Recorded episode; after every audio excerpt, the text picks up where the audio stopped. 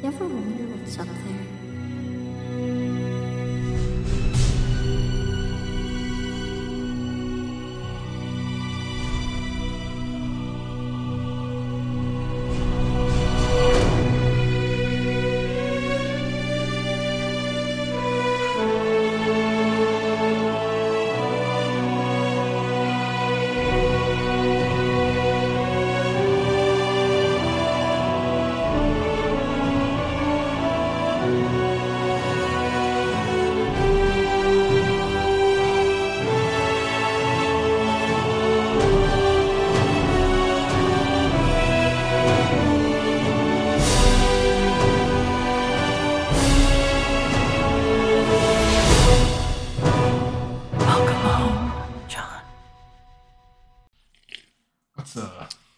Oh no, man! So Biden's asking for 33 billion to send to Ukraine. No. I'm like, yo, this No. like you're not like number one. How are you trying to be a bigger war criminal than Bush? Number one. number number I two. just spit fucking beer everywhere. Dude, it is everywhere. It's on both my screens, my mic. Whoa, that's how you open up the episode. Jesus Christ. I'm gonna hold my notes and you clean yourself up. Fuck. du- Dude, It's all I- bad. I, I squirted farther than my first ex wife. Like, this is fucking wild.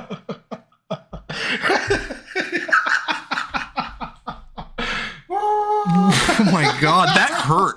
Like, because I tried to choke it back. Oh, it was like my first day in fucking band camp. Jesus Christ. Wow. Well. Oh.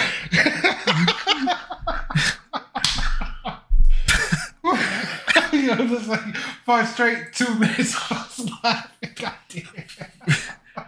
Well, I was just gonna say Die Hard is a Christmas movie, and you hit me with. Every week, I'm gonna come with some minor thing. Like, so it's basically an overrated pitch a teacher would throw on a Monday. Like, and you hit me with this. It's like that reel of the guy I sent you where he's like, hey man, we're just doing a new children's show. Don't need nothing crazy. Jesus Christ. Well, Bro, on that, on war crimes, I would like to welcome everybody to the fifth episode of You, Me, and Lore. I'm Branden Wayner, and I'm dying. And across, no, I you got me fucked up on the intro. That's not how I do the intro. Oh my god. I'm keeping all of this too. Like this is all staying. Because nobody else may find that funny, but I will find that the funniest thing that has happened in probably the last three months of my life. I'll Did you through plan that? Did you plan to say that, or was that off the top of your head? You were just was, talking. That was me just talking. but here's the thing about it, yo. Um, yo, actually do the intro. I'll finish what I'm saying before I get completely canceled. Oh my god. I just want to I just want to welcome everybody to the fifth ever episode of You Me and Lore. With you as always is me, Branden Wayner. And with me as always is war criminal Kenny Gomez. They call me Jack the Ripper. If you know who that is, Branden, number one, number one child soldier. Who is that? Jack the Ripper. What the fuck are you talking about? You don't know? J- Jack the Ripper? Like are you talking to actual Jack the Ripper or is this some like hoodlum shit that I should know and don't? Metal Gear Solid 2. Raiden. Oh, Right we are yeah. not we are not in the Metal Gear yet. Well, you said war crime, and I'm like, what's who's a walking war crime? Raiden. He is a soldier of fortune who was a child. You you just- hurt me. You hurt me. You wound me. Something fierce, my man. you didn't like you did not know that. I do know because I didn't get into Metal Gear until like way too late. oh yeah, man. So I got like when when when they were like watering down Kojima and like like hey buddy come back like you're getting way too crazy. No, you and Norman Reedus can't make a horror game. like you know that's when I got into Metal Gear. Oh yeah, man. No, dude, I'm a I'm a huge Raiden fan. So when when they gave me tactical lightning bolt action, I was all in. Um, but yeah, dude, Raiden's nickname when he was a child soldier was Jack the Ripper. no shit. Hmm Hence why he, because he was really good with knives. Hence why he uses the samurai sword. Is the next series we're doing Metal Gear Solid? Oh God, we're doing 20 episodes of Halo. There's not enough episodes for Metal Gear because that's conspiracy territory. We got to talk about the Patriots, uh, the Lale Lule Lo, fucking FOXDIE. Uh, I don't know, man. It sounds like you just did the whole season. Sounds like you just did the whole last season of Metal Gear. No, Like- man, there's layers. People might die if we do that. Well, I'll tell you what. We'll cross that bridge when we get there. Amen to that, brother. We're, we we've only gone like 500 years in the Halo lore, which isn't bad. We're going like 100 years an episode on average. Fun fact: When we do the Like- Covenant, we get to come back to those eras, but just on the Covenant side. Oh, I don't want to read it. I don't want to read Silent Storm. It'll be fun. It'll be fun. We get to talk about the Grunt War, and that's um that's that what's one driving that me. one's exciting i'm so excited for the grunt war that's just hilarious like um Oh. speaking of so i just want to go through a few things so first things first our resources um, the resources for today are Halo: The Fall of Reach, Halo: Contact Harvest, Halo Mythos, Halo First Strike, Halo: Shadows of Reach, the official Spartan Field Manual for a paragraph, and it, everything for the most part is going to be coming directly out of Halsey's diary. I'm going to try to not quote directly as much of it as it did last episode. I feel like I went a little over the top, but we're we are Halsey's diary for the next 10 years, which is what we're going to cover in this episode. A little short, um, but for the next 10 years, all of this is basically from the fall of Reach as well as Halsey's diary. What do you think, Ken Dog?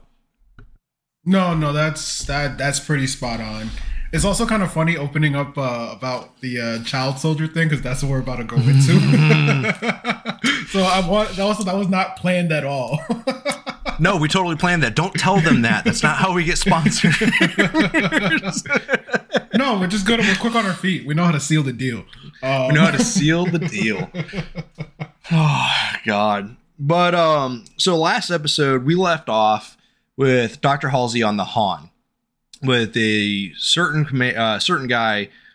Uh, I want to say he was Lieutenant Grade Junior or some shit. What was what was Keyes's rank? Lieutenant Junior Grade is the rank that he had. Lieutenant Lieutenant Junior Grade Jacob Keyes, and they were on their way to what was that planet? Ken Dog Iridonis two. Eridanus two. If I, I think if you're watching the uh, silver timeline, I think they're on Eridanus, so they mention it in the show. No, it is. It's it's Iridonis. Eridanus. Oh yeah, because Yeah. that's what that's what I told you. You got to see fucking um, uh, shovel shovel chief. I'm not gonna say shovel knight, but shovel chief. Don't holes. yeah, don't you discredit Shovel Knight like that. But yeah, shovel knight is a G. I'm not. I, like I said, I love I love Schreiber. I just don't know what they're doing with the writing. Uh, neither do they. So you guys, you could write for them. Oh, your boy made it. Oh, but um, last episode we went over pretty much all. Of, it was pretty much just Doctor Halsey Express, like nothing but Doctor Halsey. Guess what?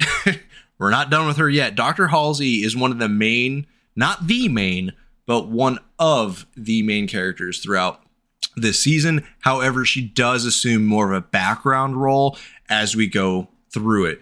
So don't worry, you, you won't be hearing about me talking how much I love Halsey for the next 12 episodes, 30 episodes. I don't know how long Halo's going to take, dude. like, this is forever. I'm gonna have a hairline. I will have a whole ass hairline again when we're done talking Halo. dog. But um, so I think you left off with them too. Uh, they were just waking up for cryosleep, or were they in cryosleep when they were on the Han? They they were just wake. Well, in in case like just to go about it, we'll we'll do it like how they did in the book. Um. So essentially, Keyes Keyes wakes up first. So Keyes wakes up first. Uh, also, for all you lovely people, this is twenty. This is twenty five seventeen. By the way, twenty five seventeen. or July? Mm-hmm. July twenty five seventeen. and we uh remember Keyes was supposed to go to the Magellan and he was put on the Han on escort duty. Uh but yeah, so essentially he wakes up, he gets out of cryo sleep. He talks about the fluid like a I think it was like a lemon lime slimy salty fluid or the the, the concoction they have to ingest while they're in cryo sleep so that way they get their nutrients and all that. So Mc- McDonald's Sprite. Yes. Or when you order extra mayo on, your McChicken. so Don't say that. I like McChickens. I love Don't the ruin it for me. McChicken. I I love, love it. the spicy ones. I bet you do. I hate you so much. Proceed. I'll you, shut up. you. I know my place. I'll shut up. I'll let you take the lead. All right, so as he's getting out of cryo sleep, he, he goes to proceeds to wake up uh, Halsey. Uh, but you know, Halsey is a is a bad. She's a boss bitch, a business bitch. Uh, so Halsey, you know, proceeds to wake up, and the first things that he notices about her, and like I told you in the last episode, he notices, you know, she's you know pale skin, blue eyes. He's like, yo, she is not. She's not a beautiful woman, but she's a striking woman, right? I and from the minute Halsey is out of cryo to to looking at Keyes is go time. Like she's already running shit. She's like, yo, go ahead, get dressed, let's get moving, let's get to the bridge. Um as soon as he gets to the bridge, she's already like keying shit up. She's talking to the AI. Um, she puts him on communications. She puts him on communications. And as he's getting in, you know, getting into his position and whatnot to track everything, he watches Halsey put the AI on the ship to his paces. Like she's working for monitors. She's like, I need scans of this. I need you to monitor this. I need you to play a particular particular song. Uh, Branden, for the for the nice people, what is the song or the piano song we're gonna be talking about? Man, I know we have one music teacher who listens to us. I'm sorry in advance. Roachmanoff's Piano Yes. Concerto number three. That is correct. So she gets to she gets the air to play that as they're doing everything. And Keyes is in such a like a, a daze watching this woman do everything she does that she has to look over to him and be like, "Hey, did you catch anything? Did you read anything?" like she caught Keyes slipping, yo. It's So- funny that you say that though, because um hold on one second.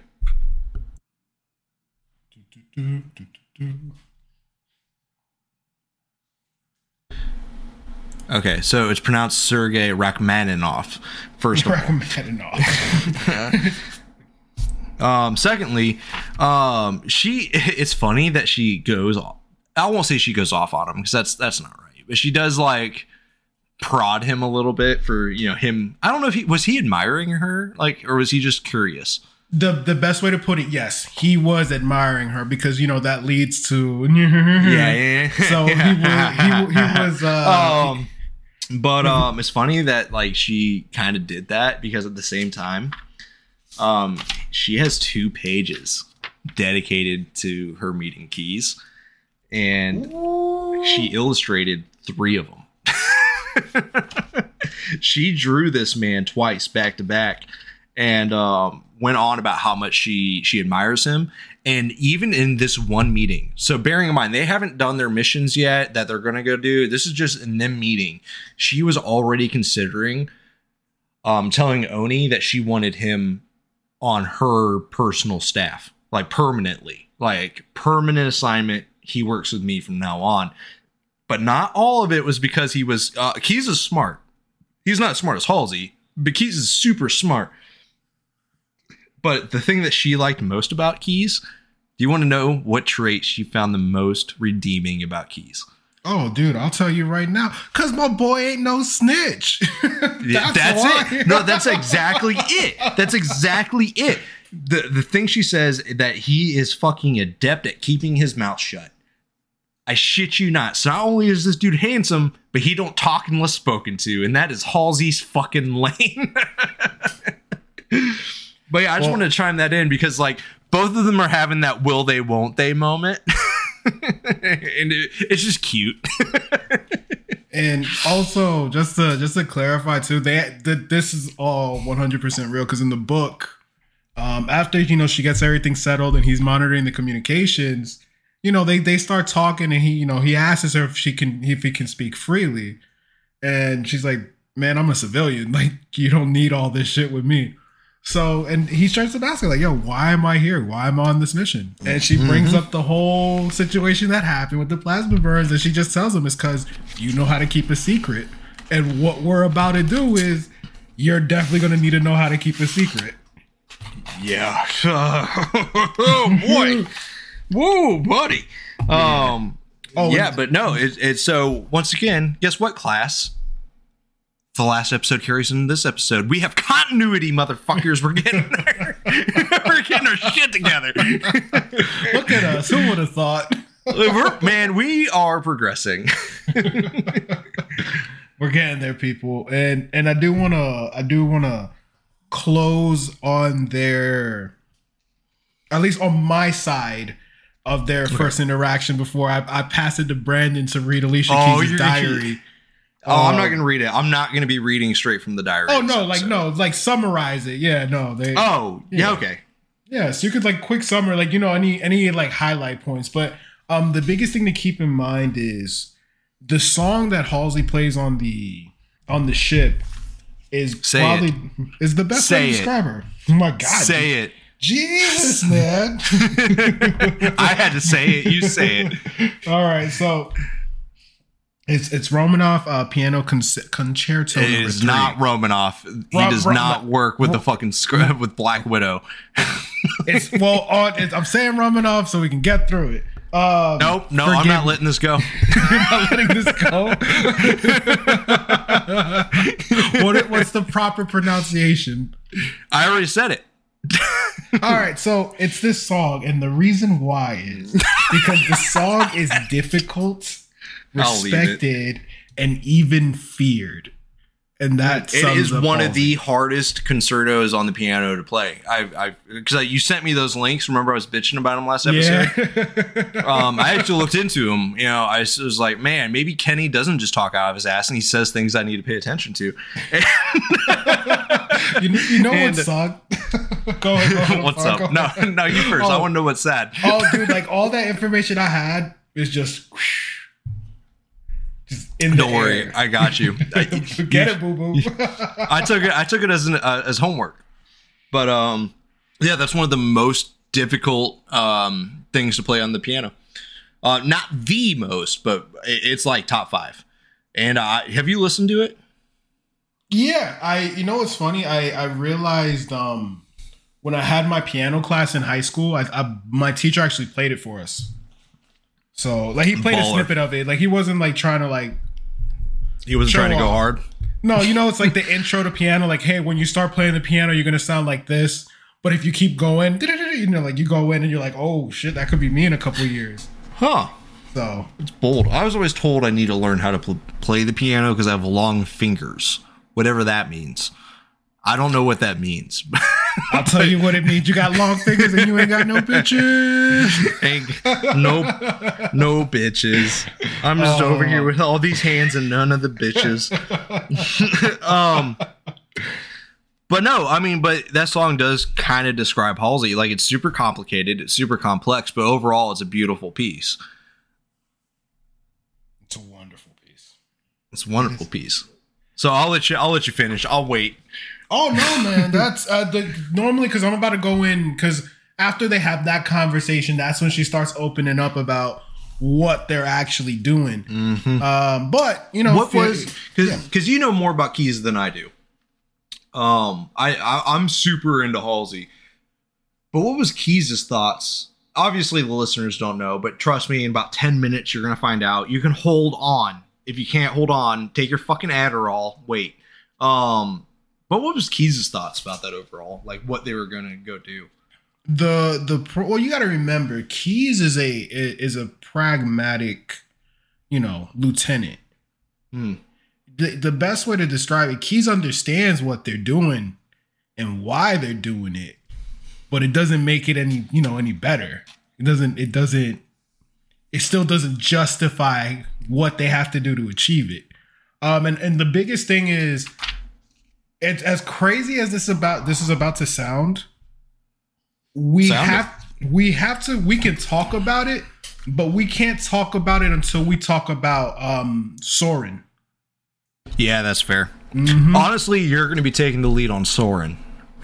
Yeah, Yeah. Um yeah, cuz Soren is an enigma that I can't wrap my head around.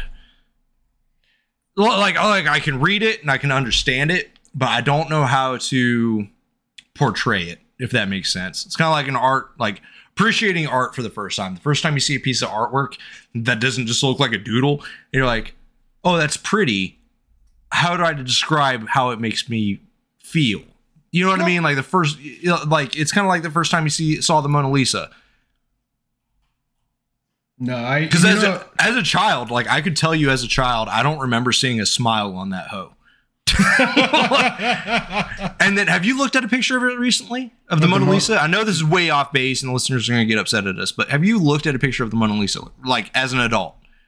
I I feel I feel like maybe what was Pull it? Wasn't pic- there? I think the last time I think I, I took a look at an image because I didn't go all the way to fucking France to see it. Um, Yeah. you think I got Clearly. France money? yeah. Uh, anyway, no, but like the last time I saw it on the internet was I think there was it was when that person uh, like fucked it up, like they they threw something or like they they cut a piece. I forgot like what they did to it, and it was like for real. Like, Oh, that was like back in like like what 2012. Somebody tried cutting off a, like a piece of it. I think dude, that's honestly the last time I've, I've I've looked at the the Mona Lisa. Honestly, So I had like an Mandela effect. And I could, I- remember with great distinction, like, the because that was like the first piece of art I looked at and was like, hey, this is this is more than I could ever do. And I, that was the first time I became fascinated with a piece of artwork and the fact it was called the Mona Lisa Smile. And I didn't see a smile on her face, but I thought that was part of it. You know what I mean? Like, I, I thought that was part of the the story of the piece. And I looked at a, a picture of it recently. I say recently, within the last year, and um, that host smiling now. all right. So I'm about to I'm about to say something, and it, it may blow your mind. Just fucking please, if you're gonna open this treasure box of memories, I, I'm all for it. All right. So you're saying when you first saw it, it didn't look like she was smiling, right? Yes. How old were you? Oh, young, Young, right? Young dude, like prepubescent. Prepubescent. Okay. And you saw it again as an adult. Yes. do you think it's because as a child you looked at a picture and you looked at a picture versus you as an adult having gone through all your trials and tribulations the the picture looks like a metaphor of like depending on your day you might smile but it's a shit-eating grin because you have to you know grin and bear it versus like you finally hit that moment just for just for a moment real peace and you can finally smile about it No, I think uh I, I don't think so. I do agree with what you're saying, like, you know, because that's kind of like the whole point of going from childhood to manhood. Um, so I can't argue what you're saying at all.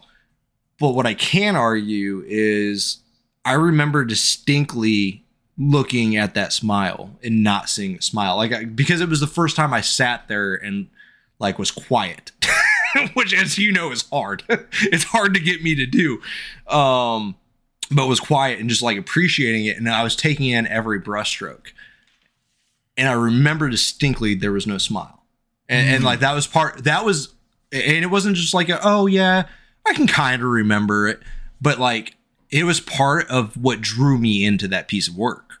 Like was the lack of smile of it. Like that's what brought me to that point of oh, what is this? you know, like and um, finding out later that there's actually art underneath of that art. Which did you know that?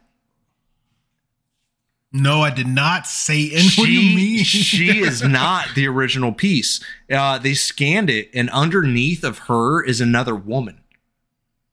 Yo, so you telling What me she started doing, yeah, he started doing it and didn't finish it, and then had this new bitch come in, and then he finished the work around her. Well, ladies, Just you heard it rehashed.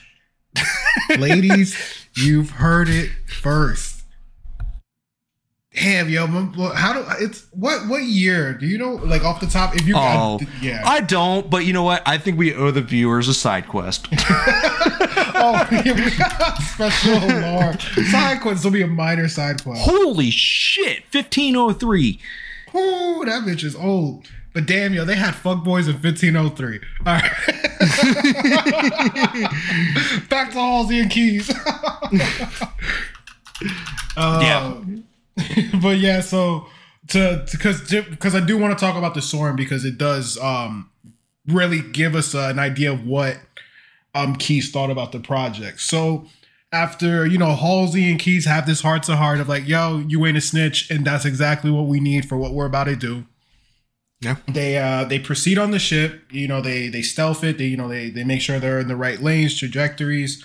They come in low, and Haha, just like me on Saturday. a a a a. I hope Oh, I'm sending you the right file. I hope so too. We're gonna find out it is. And so the biggest thing is this, right? Uh the the biggest thing to consider. So once they get there, they actually get all disguised up. Like Keyes puts on like a baggy suit, like a baggy brown suit. And for some reason, I, when I was like listening to the audiobook, I like picture Keyes like old school Miami Vice style, running around down this too with Halsey. That's how I read it. You're not alone. That's exactly how I Okay, read it. I'm glad I'm glad we're on the same page, right? So they get so they kind of get to the school and they're they're kind of they're a little bit of, of far away, you know, they're doing recon. And they're looking at the school and as like the the scene continues in the book, it moves to a giant like dirt pile. If you live in South Carolina, it looks like one of those giant clay hills, right? And they notice that there was a kid. There was a kid that he would block, he would press up on people, he would push up on like all the other boys. And this kid, he was a little bit taller than the other boys. He had freckles. He he he Blonde he- this- hair, blue eyes. blue eyes. no, and it's it's more of a I got I gotta capture it right because like John and the John that we meet as a kid definitely sets the tone for the John that we all know and love. He really So does. you know, you, you blue eye, blonde hair, freckled country boy, right? Yeah. Who's playing King of the Hill, and when John John is from an early age is a tactician, like he knows what to do, and and John is over here pressing up, pushing, beating boys, and he's doing it with ease. He's doing it with a smile, right? And you know you the the book does a good job of setting up John as a threat because even as a kid he actually got triple teamed in the game of King of the Hill. So like three boys ran up on him and John would he fucking he punched, he kicked, he bit his way out of the triple team, right? And after he breaks out of it, he actually does a tactical d- retreat to the bottom of the hill. And he kind of like he kind of waits he waits for his moment. And as soon as he sees it he is up that hill. There is no boy in that pile that can stop him like no one is touching this this freckled ass kid right so john is clearly king of the hill and one of the one of the kids actually gets hurt So a teacher comes out and is taking the kids in, and Halsey actually uses that as an opportunity to get a better reading on John. So as the teacher leaving and the kids they they continue playing, Halsey starts approaching. All the kids are horrified. They're like, "Oh man!" Like it's you know, it's a teacher, as an adult. Dude, they thought John Hey. was going to get in trouble. They did. They thought he was gonna get in trouble, but John stood there, you know, defiantly. He was ready for whatever was about to go down. And it was funny because when she when she goes down to meet him, the thing that took her like that took her back, that was like caught her off guard, was the fact that when she approached him and asked to speak with him, he extended and gave her a handshake. And she wasn't eh, expecting eh, that. As a kid. As a kid, exactly. What age what age range are we talking right now? For John. Because I want to say it was like eight. Dude, I think John, I know, I think he might have been a little bit long, younger than that. I don't think he was eight. Or I, I don't remember if they they go into his age. Well, no, no. So wait, this is twenty five seventeen, right? Uh this is yes. He was born March 7th, 2511. Bro, John was six years old when Halsey gave him the coin trick. Yeah, Mm-hmm. Keep going. Yeah, yeah, Teach these people so- up on the coin trick. Because this is the most, honestly, of everything that you need to take out of this episode, what Ken Dog's going to go up through next with the coin trick is it's what you need to take away. Because this is the most fascinating part of the story. So, biggest thing to keep in mind here with this, right? So, Halsey approaches him. She gets the handshake, and she asks John a little bit about himself. You know what what's he like?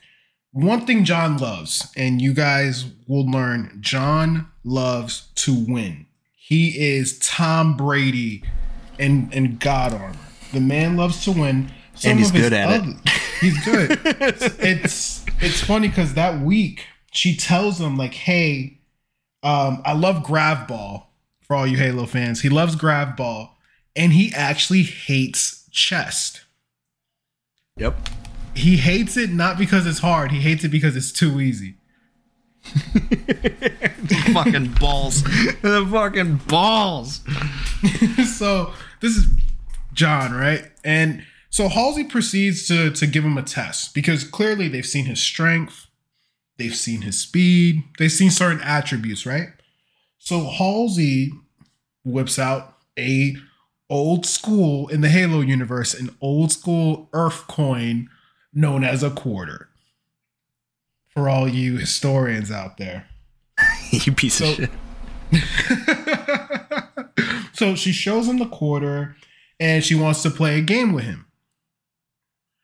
She is going to flip the quarter in the air.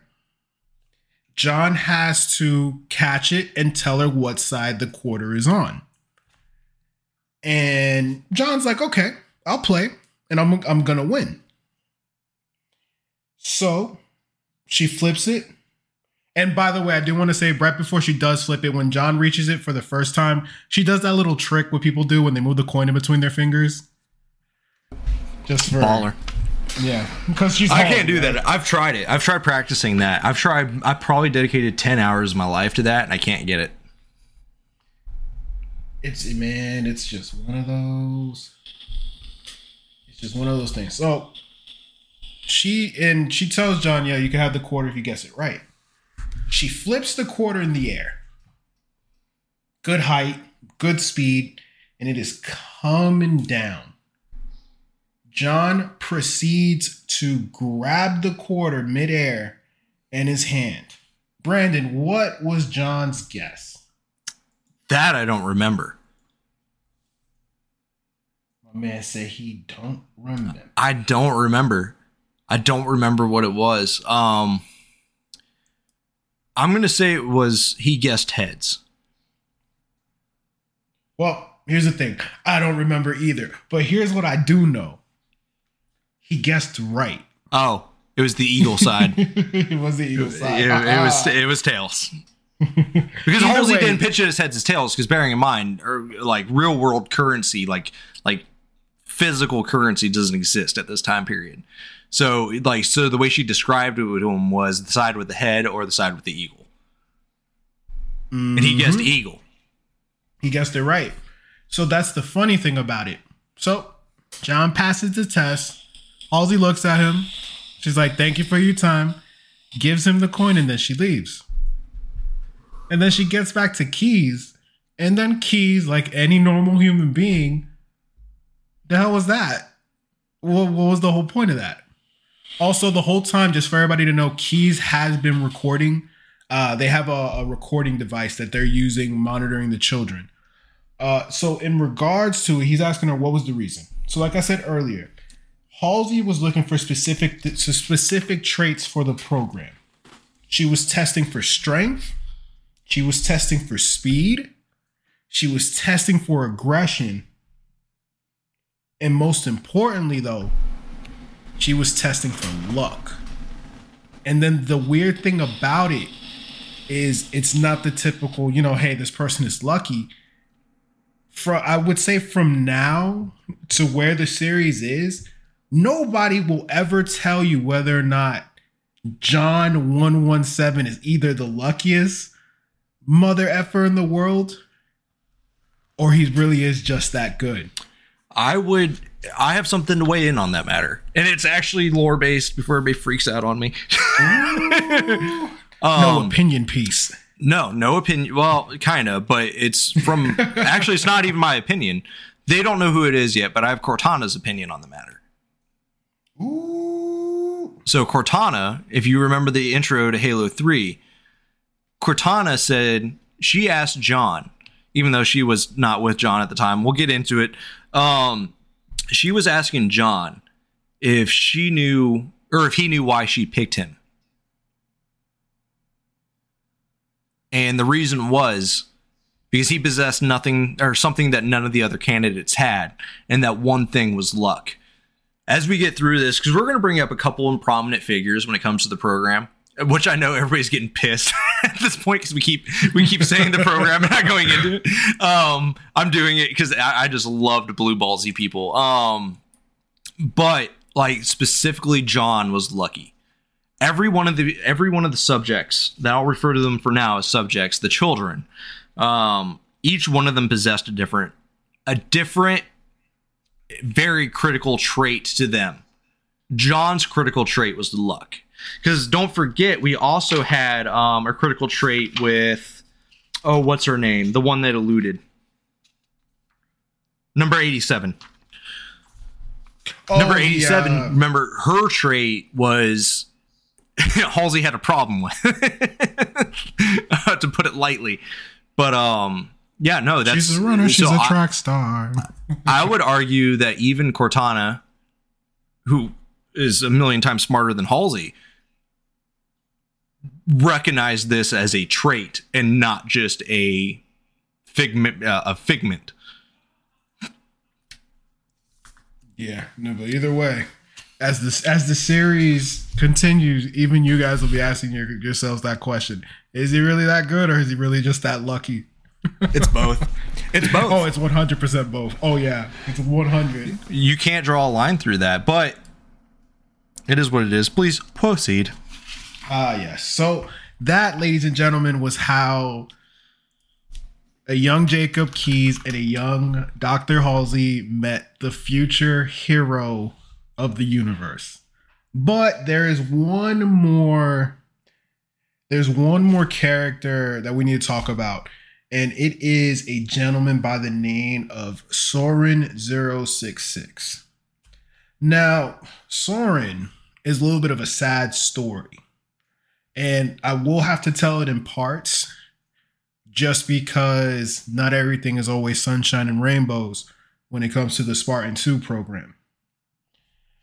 So, Soren had a very interesting upbringing. So, Soren was born on a colony called uh, Dwarka, and he was born in 2511. Well, when he was born, well, when he well, he you know he lived with his mom and he lived with his stepdad. You know, typical col- colony living in in in the Halo universe. Well, it was a when when when Soren was about six years old, right? His mom died from a disease that would infect people who were living on that colony. Well, be, the the issue was this, and I think it's I, I to kind of frame a, paint a picture of it. I kind of want you to think of like the the the jungles of Colombia, um, and just kind of like how you know there are farms out there. Not even Colombia, just maybe Central South America. Just how you know there are farms and like more uh, jungle, uh, woody areas and whatnot. Well, just to paint the picture. However, when she was hit with the disease, his stepdad didn't want to take her to a hospital uh, because he was running what was known as an illegal farm. And by illegal farm, I don't mean any illicit activity. I don't mean nothing crazy. It was just a case of they happened to make their settle down on a piece of land that wasn't technically they weren't allowed to settle on. So he didn't want to get caught. So the way that you can equate that is, you know, okay, Oklahoma. You know why they're called the, the their football program, Oklahoma. Mhm. You know why they're called the Sooners? Why are they called the Sooners and not the Squeakers? you know why. Um, I, I hope our fans take squeakers, and it becomes really a real. be a thing. Uh, I, it, it hit it hit hard the first time, and I'm hoping it keeps hitting because I don't even know what it means. That's the thing; it doesn't even mean anything because we made it up on this podcast. So the day that it means something, I'm going to be impressed. I want to see what the human consciousness like turns it into. Um, It's gonna, but it's gonna be a slur. I, oh, 100%. I just want to know who, why. like, I, that's what I Oh, want to know. Um, but no, so you know they're called the Sooners. Um, and, and Sooners is kind of a, man, it's kind of, it's hard to describe because I'm not from Oklahoma.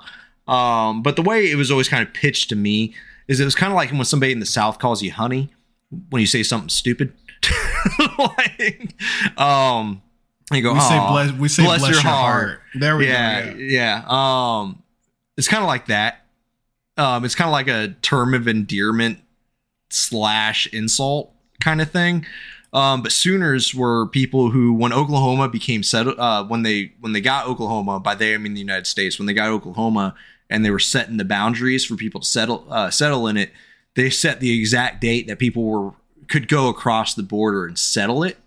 Um, but some people knew that the you know if you wait till that date, you're not going to get a fair amount of land, so they left and went there sooner than the rest of them, and they were called Sooners. But it was illegal. So the way to equate it wouldn't be like South America to me; it'd be more like o- the settlement of Oklahoma. Settlement. of Okay. Okay, I see what you mean. Huh? That's actually You know- you know what I good. Yeah. Yeah, because uh, there's no illicit. It, it- it's it's against the law. yeah, sure, but it's not like punishable by death. like, not only that, but who's gonna know? Which kind of would what they know? and the only reason I bring it up isn't just me to fucking jerk myself off on the podcast. The reason I bring it up is because when it comes to Soren, I kind of want to give that aspect because that's going to kind of give the foreshadowing to Soren's stepfather as a whole. Is that mentality? No, right, right. And just in regards to continuing the story, right? So now the the this is going to go from hey, you know, typical family moving to a colony to you know, tragedy due to circumstances and you know, living how you want to live your life. Now we're going to step into a horror movie. So not every Spartan had a great life. Soren's by far was no better. Because after his mom passed away from the disease, well, his stepdad wasn't so quick to get rid of the body. He he was he was overtaken with like such a like a level of grief.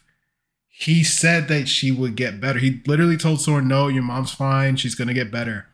And he kept the body in their room for for days. Well, at one point, stepdad does what any stepdad does. It's goofy time or it's Miller time. and well, we get a little Miller. drunk. Spot? No, we're not sponsored. We are not sponsored. Um, Fuck no, yeah. we, we don't have any sponsors. It's not like you can't keep track. We're not swimming in them. Uh, but my man was swimming in some Miller time. All right, so as he was living the high life, Soren took the key to the master bedroom because while he kept the body in there, he kept it locked so his son wouldn't see what was going on. Well, he opens the door. He clearly sees his mom decomposing.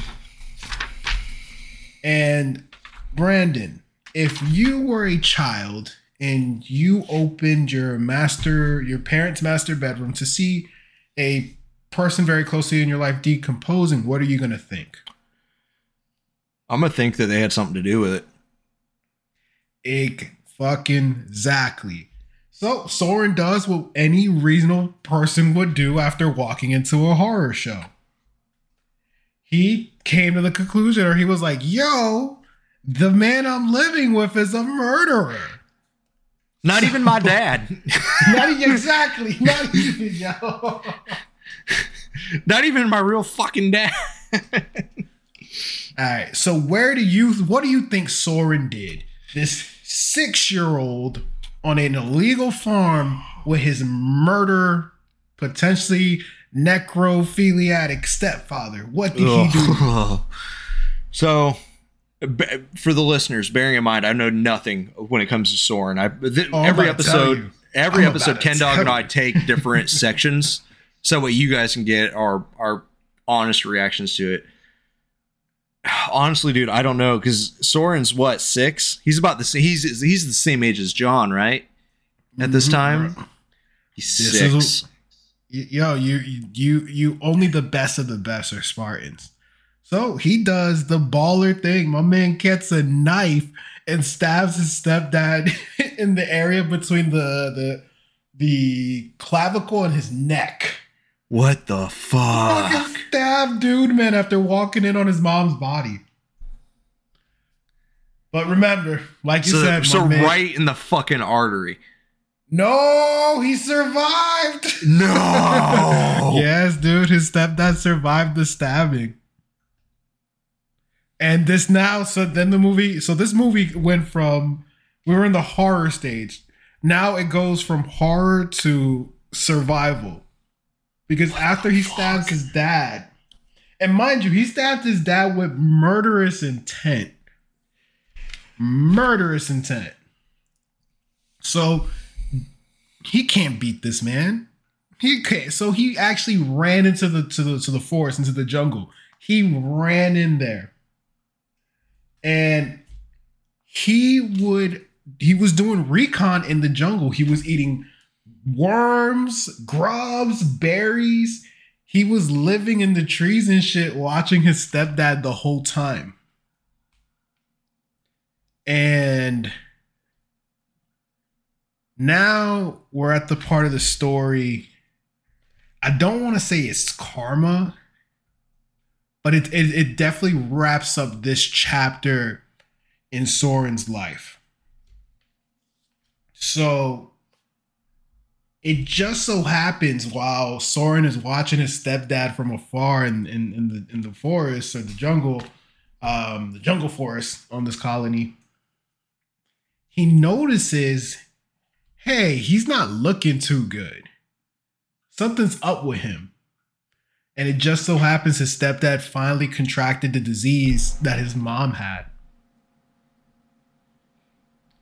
So you so his father actually collapsed. Like he drops in the middle of the field of their of their farm. And Soren actually runs up on him as this man is collapsed and dying from this disease. What do you think he did, Branden? Dude, I, I have no idea. I honestly, I've, I'm still like shook. I will say this: if you guys uh, want all the specific details, it is in that Halo novel, um, Halo Evolutions. It's the novel with all the different short stories. Um, I do recommend it. It's a great read from beginning to end. Well, he runs up on his dad, and yo, this kid got ice in his veins. Stone cold killer. Doesn't hurt him, doesn't hit him, but clearly Soren is a Christian Bale fan because he looks that man in the eyes like Ra's al Ghul. He doesn't say it, but I think his stepdad peeped it. I ain't gonna kill you, but that don't mean I gotta save you. And Soren watched his stepdad die in that field from the disease. Then he proceeded to bury, to finally bury his mom and his stepdad. Yep. But I do want to end with this. Um after all of this, he actually um he actually lived alone for a couple months. He he lived alone for a couple months after burying them and then eventually he he actually found like the closest settlement near him and then he was put into like the system and they found a home for him. Now how does that come in play with Halsey and Keyes? Well, Soren has a very special title in in the in the Spartan 2 program. So when Halsey and Keyes went to this planet, they went to Dwarka because Soren was one of the kids they wanted to recruit based on his profile and what had gone on in his life. Well, the reason why Soren is so special is because he is the only child in the Spartan 2 program to have the option of whether or not to join. I didn't know that. yes, he was the only one that had legit permission to be like, I don't want to do this. He could have walked away at any point. He hmm. could have walked away at any point, but he was he was in he was in the foster care system. It was like, hey, adventure, you could be somebody, you know, typical, typical spiel, and he took it. Now, I mean, what else does he have going for him? clearly. So, how does that relate to Keyes, right? The the quote that Keyes had from the whole experience, from seeing John, from seeing Soren and his story, and and what Halsey was, you know, preparing to do with them. He just straight up told her it's an awful lot to lay on a child, even one who's growing up so fast. It it's a case of it's like he it, it what they're asking these kids to do, what they were asking these kids to give up. It the price was always too heavy. It was always too steep of a price for anybody to pay. But that's kind of where our, our story ends with Keyes and Halsey's momentarily. Cause once he uh once he started kind of peeping what she was really doing and like Hmm. the moral quandaries with all that, Halsey made sure he got the boot. And we'll go into that. Yeah. I'll be bringing that up here very soon. oh yeah. Um, I have a couple Yeah. things before we go on break because it's about time for our first one. Um, I have a couple things that I want to elaborate on, but none of them being about Soren because I fucking you- the- bruh. what the fuck? Oh. I got Here- nothing. bro, that's that's only Soren part one. We still got part What? two. Oh, I'm not done yet. Part two, we have to get through the program a little bit. His story doesn't end here. I'm so down because all I know about is the typical Kelly, Frederick, and John. Yeah, man. Uh the the book Evolutions, it did a really good job of of highlighting the other stories. Um, just because on the on the latter half, and I do remember reading Soren's story as a kid. Um, like I said, there there are consequences. There's level to these things, and Soren's story does a good job of highlighting other Spartans, but I don't want to go into it just yet till we touch on it. Okay. Hey man, you fucking stop me when it is time. um but uh, for those of you who who don't want elaboration, I don't know why you're listening to this podcast. That's the whole ass point of this fucking thing. Uh, but go ahead, and listen. uh, come come back in after the break. But uh, there are a few things with John I want to go over uh, because they come directly from either the diary or one of my favorite books um, ever written, The Fall of Reach. Um, Alright. which not even as a Halo book, it- it's probably one of my favorite books ever. The only the only problem I ever have with it is is pacing. like it is a bum rush of knowledge, and you can't read it in one sitting. You you gotta fucking. It, it takes about a week to get through because it's just so much coming at you. Um, but I do want to bring up um a little interaction between calls uh, Halsey and Keyes on the Han. Um, and for this part, I am going to quote um, Catherine Halsey. We screen these subjects for certain genetic markers, strength, agility, even predispositions for aggression and intellect. But we couldn't remote test for everything. We don't test for luck. Jacob Keyes. Luck? You believe in luck, doctor? Halsey. Of course not. but we we have 150 test subjects to consider and facilities and funding for only half that number. It's a simple mathematical elim- elimination, Lieutenant. That child was one of the lucky ones. Either that or is he extraordinarily fast. Either way, he's fucking in. um well i wanted to bring that up you know that was them leaving uh meeting john but prior to that when halsey first met john um you know and john stuck out his hand to, to greet them you you know what this motherfucker said while they were talking what he say, dog? What he say? so this man so halsey um halsey looks at him and you know says hey you know nice to meet you what are you doing and john literally looked her dead in her eyes and said winning Charlie Sheen is somewhere like in the Halo universe, like winning. Ti- Yo, t- damn it, John has tiger blood. Yo, John out here. Um, there is something else I want to bring up with John uh, because John, it kind of comes off the way we're talking about him because it's hard. eh, the way you and I see him, you know, we see him as like the whole concept. For some listeners, they have no idea who the fuck we're talking about. So I do want to kind of give the other side of John because right, he's not a brute. Um, I Oh, do yeah, want to bring no, up by no means. by no fucking means. John actually has a lot of friends as a child, like two very close ones. Um, but a lot of people, whether it be from fear or respect, I don't know when it comes to the male side, but women love John. this dude was a womanizer at six. Um, but I want to bring that up because at the intro to our podcast, we actually have a line from John that's used from one of his friends. Um, he and one of his best friends was named Ellie, and she will come back later on in the uh, in the series. I don't know if I told you that yet, Ken Dog. Oh, She- dude, if it if if it if I remember how she comes back, then yeah, mm, Lieutenant Parissa. yeah. Yep. Okay. Oh yeah, we'll get there. Um, Yeah. But he had a really close friend um, by the name of Ellie, and uh, him and Ellie, one of their favorite things to do was to sit in the tall grass in the plains outside of the town, and they would literally just sit there and look up at the stars.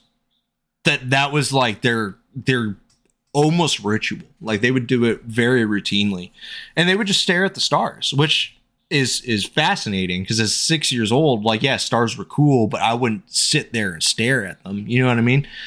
But in one interaction, um, they're sitting there, and Ellie asks John, "Do you ever wonder what's up there?" I'm sorry. John looks to Ellie and says, "Do you ever wonder what's up there?" And Ellie's like, "What do you mean?" And John goes, "Maybe someone up there is wondering what it's like down here." And Ellie responds with, "I guess." Do you think we'll ever meet them? And John responds with, I hope so. Don't you? And then that's when there's a huge explosion and it cuts to John putting his helmet back on, Dog, jumping just- right back into the fray. like like I'm sorry, but just knowing what we know, like fucking chills, dude. like ugh. oh, it gets me going. Um, another thing that you should know, um, he was also um, do do do. Hold on. Hang on. Oh, I'm sorry. I'm sorry. El- El- Ellie is not Lieutenant Parissa. I, here's the thing, we could we could edit this part out. I thought Ellie gets murked. Like he finds it and she gets done in. I thought they were the same person, so now I'm all fucked up. Okay, so Ellie, I, was I had my wires crossed. Ellie and Lieutenant Parissa are not the same person; they are two different women. So that's on me. Um, Lieutenant Parissa is another woman, um, that was friends with John as a child. Um, Lieutenant Parissa, we don't know her first name. It's not stated anywhere that I can find. If somebody has that data, please send it to me. Um, but um, one time her and John were uh, at a beach, and not like a sea beach, but like a lake beach. And uh, Parissa fucked up.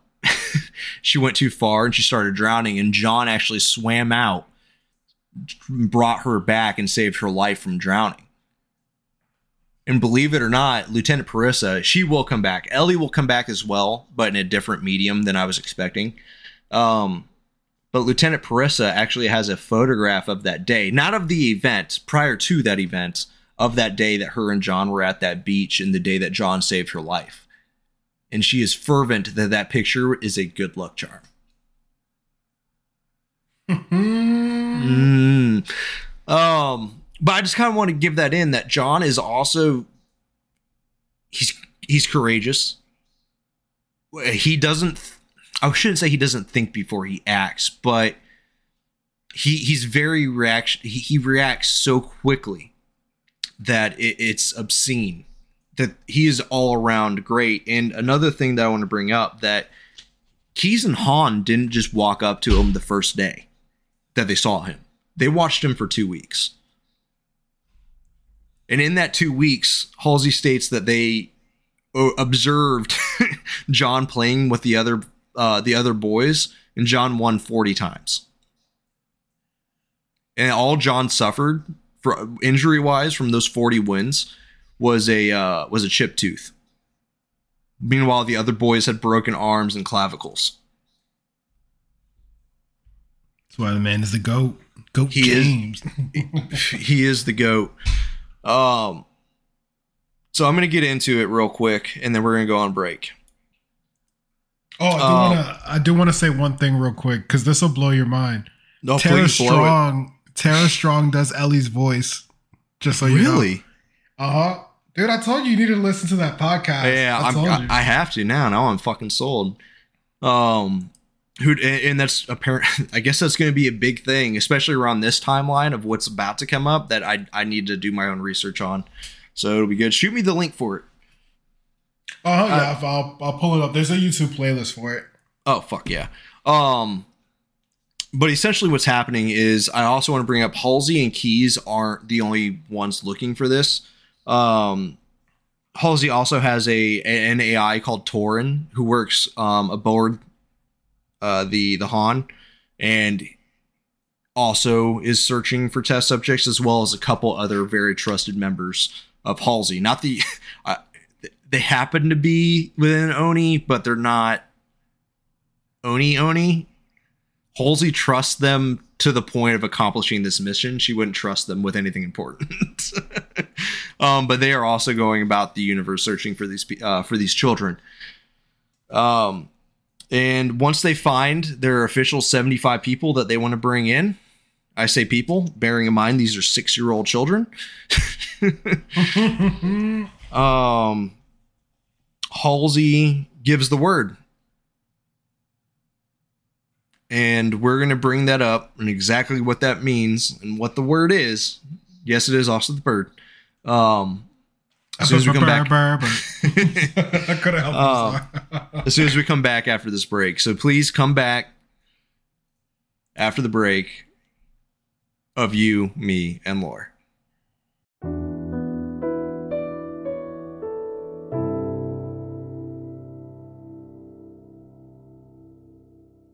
Right, welcome back, everybody. I hope. uh Well, that was aggressive. you all right over the chief?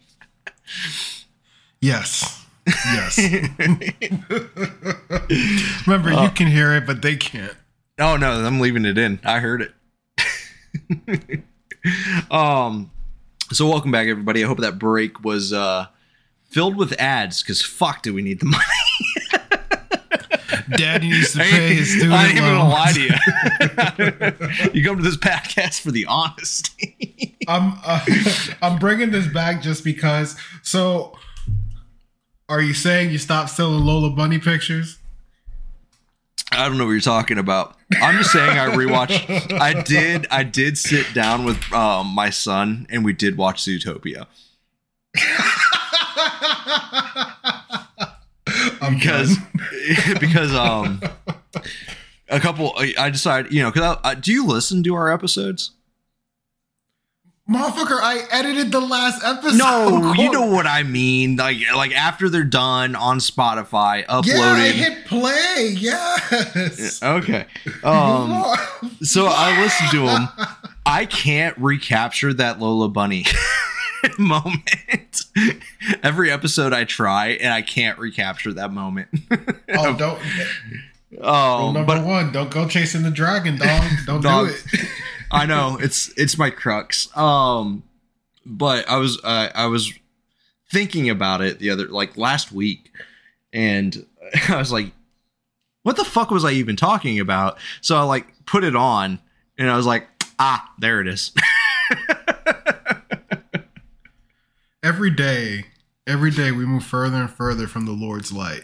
Do you think God stays up there because he too lives in fear of what he created? I would, yo. You people out here sucking on toes. oh man, and that was a Spy Kids quote. Anyway, all of my humor is just ripped jokes from the 90s and Oh, early 2000s. That makes you VH1. Fuck you. It's true though. um. Anywho, so we are picking up on Ken Dog. Correct me if I'm wrong. September 10th on the green light. Yes, we are talking about yes, because you need to talk a little bit more about Halsey and Keyes. Yeah, so Halsey and Keyes. We'll get into it. Let me let me do it on let me start on the 10th. Um, so as you guys have noticed, um, we started um, very fast and loose with the timeline where we crossed several uh, damn near decades at a time. This episode and maybe the next episode, depending on how it goes, um, we're talking days. so bear with us. There's a, there's a lot in here, and then we're gonna we're gonna kind of get into some of the uh, contradictory information that uh, Ken Dog and I have because we use different resources for every uh, for every episode, so that way we always have something to fucking talk about. It'd be boring if we read the same shit and then we just said the same shit and parroted each other all fucking day. We're not CNN um, or Fox. I'll add that caveat on there too. Um, so we're picking up on September 10th. September 10th, um, Halsey is she's in orbit above Reach. She's returned from her going through and checking different candidates by hand. The ones I would argue that Halsey had a hand in the more curious of the subjects. Um, and she sent everybody else for kind of the I don't want to say she sent everybody else out for potatoes and she focused on the steaks. Is how I would put it. Well, how would you put it? I think the best way to look at it is like this, right? Everybody has a particular car type they like. Some people like American, some people like import, some people like European. You fucking weirdos. Um, in her case, Halsey was all I want European cars. And then she said, like, hey, here are the people who specialize with tuners. You go get those kids. It was just more of she knew which candidates she wanted to see first because, like you said, they piqued her curiosity. And it's not to speak ill of the other candidates to make No, it clear. I want to make that not. perfectly clear. Um, it's just a case of she knew which kids she wanted to talk to, and then the rest, depending on the circumstances. Um, like for instance, one of the one of some of the children that they wanted to take were actual children from the soldiers of the original Orion project. So, Foreshadowing. dum dum dum. So there were all kinds of kids. They were they were grabbing. So it's it's just a case of pick your poison, ladies and gentlemen. Yeah, there's no right or wrong answer when it comes to it. To be honest with you, that's one, another one of the things that I I love about this lore series is it, it's very discussion based, very discussion based. Um, in fact, Oh, um, Ken Dog, I think we should announce a couple bonus episodes before we get into to the meat and potatoes and focus on it. Um, right, so the sides. We're talking about macaroni and um hash browns. we're talking about that smoked cheese macaroni, and I wouldn't say hash browns. I would say bloomin' onions. Fuck, I'm hungry. I panicked. I wanted to talk about like the sweet potato. I, I just panicked. Don't- I had sweet potatoes uh, yesterday. Very good. Very good. But go on.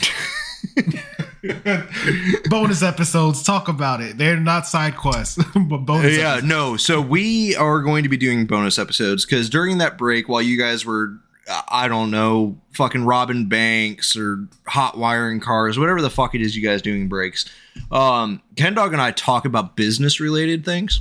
You know, some of us around here are fucking professionals, and um, we discussed we are going to be doing a couple bonus episodes because the number god damn it we're not going to get into it this episode either 33 or 43 different stories Thirty-three. um kind of like John and Soren um are involved.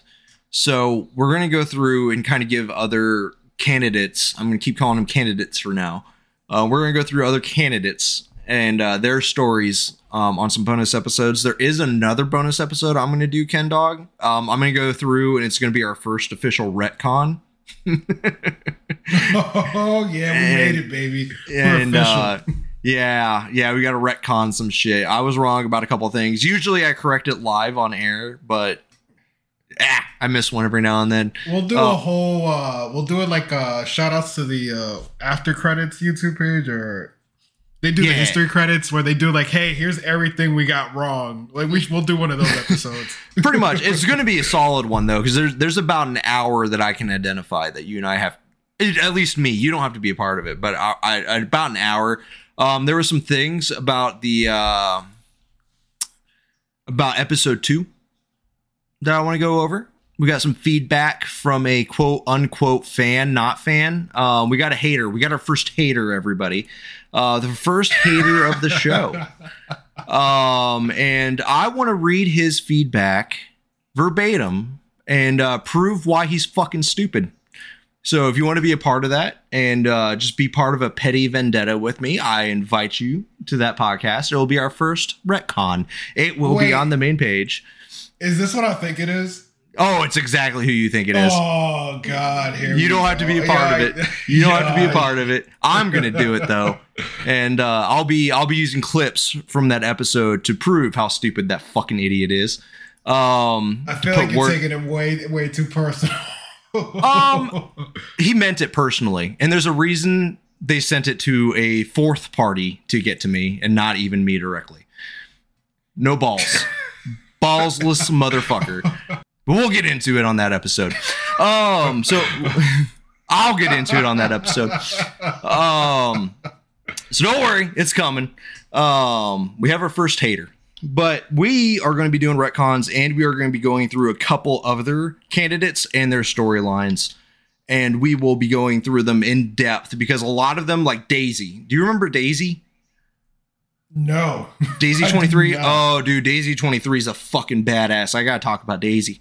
Uh, we got Daisy, Vin, we got fucking Anton, we got Isaac, we got fucking people out. the ass. we got Kirk and Kurt, who I'm not gonna lie, guys. That I spent a week thinking they were the same fucking people. Ken, I, Ken Dog, I called you because I was so distraught. It was it was your it was your number twenty three your uh, number twenty three moment. You were Jim Carrey for like Yeah. a couple of days. You were Jim Carrey because you were seeing Kirk and Kirk everywhere. You know what's really fuck? You know, you want to know how I realized I was stupid in that situation? I they're know numbered. You read something. Oh my god! They're fucking numbered. I could have read the fucking numbers. It's your, it's your undiagnosed dyslexia. That's what it is. Dog, no, I'm just stupid. We can say it. Oh god! Real quick, now that I'm thinking about it, because there's there's one there is one very special Spartan that I'm thinking of, and it's mm. because they're the unofficial Spartan. Is that who Daisy is? No, Daisy's Daisy's with John. He's in. She's in John's class. Okay, all right. So no, then the Spartan I'm I'm thinking of a different Spartan who is a Spartan, but they're not a Spartan. Are you talking about? Are you talking about that bitch I hate?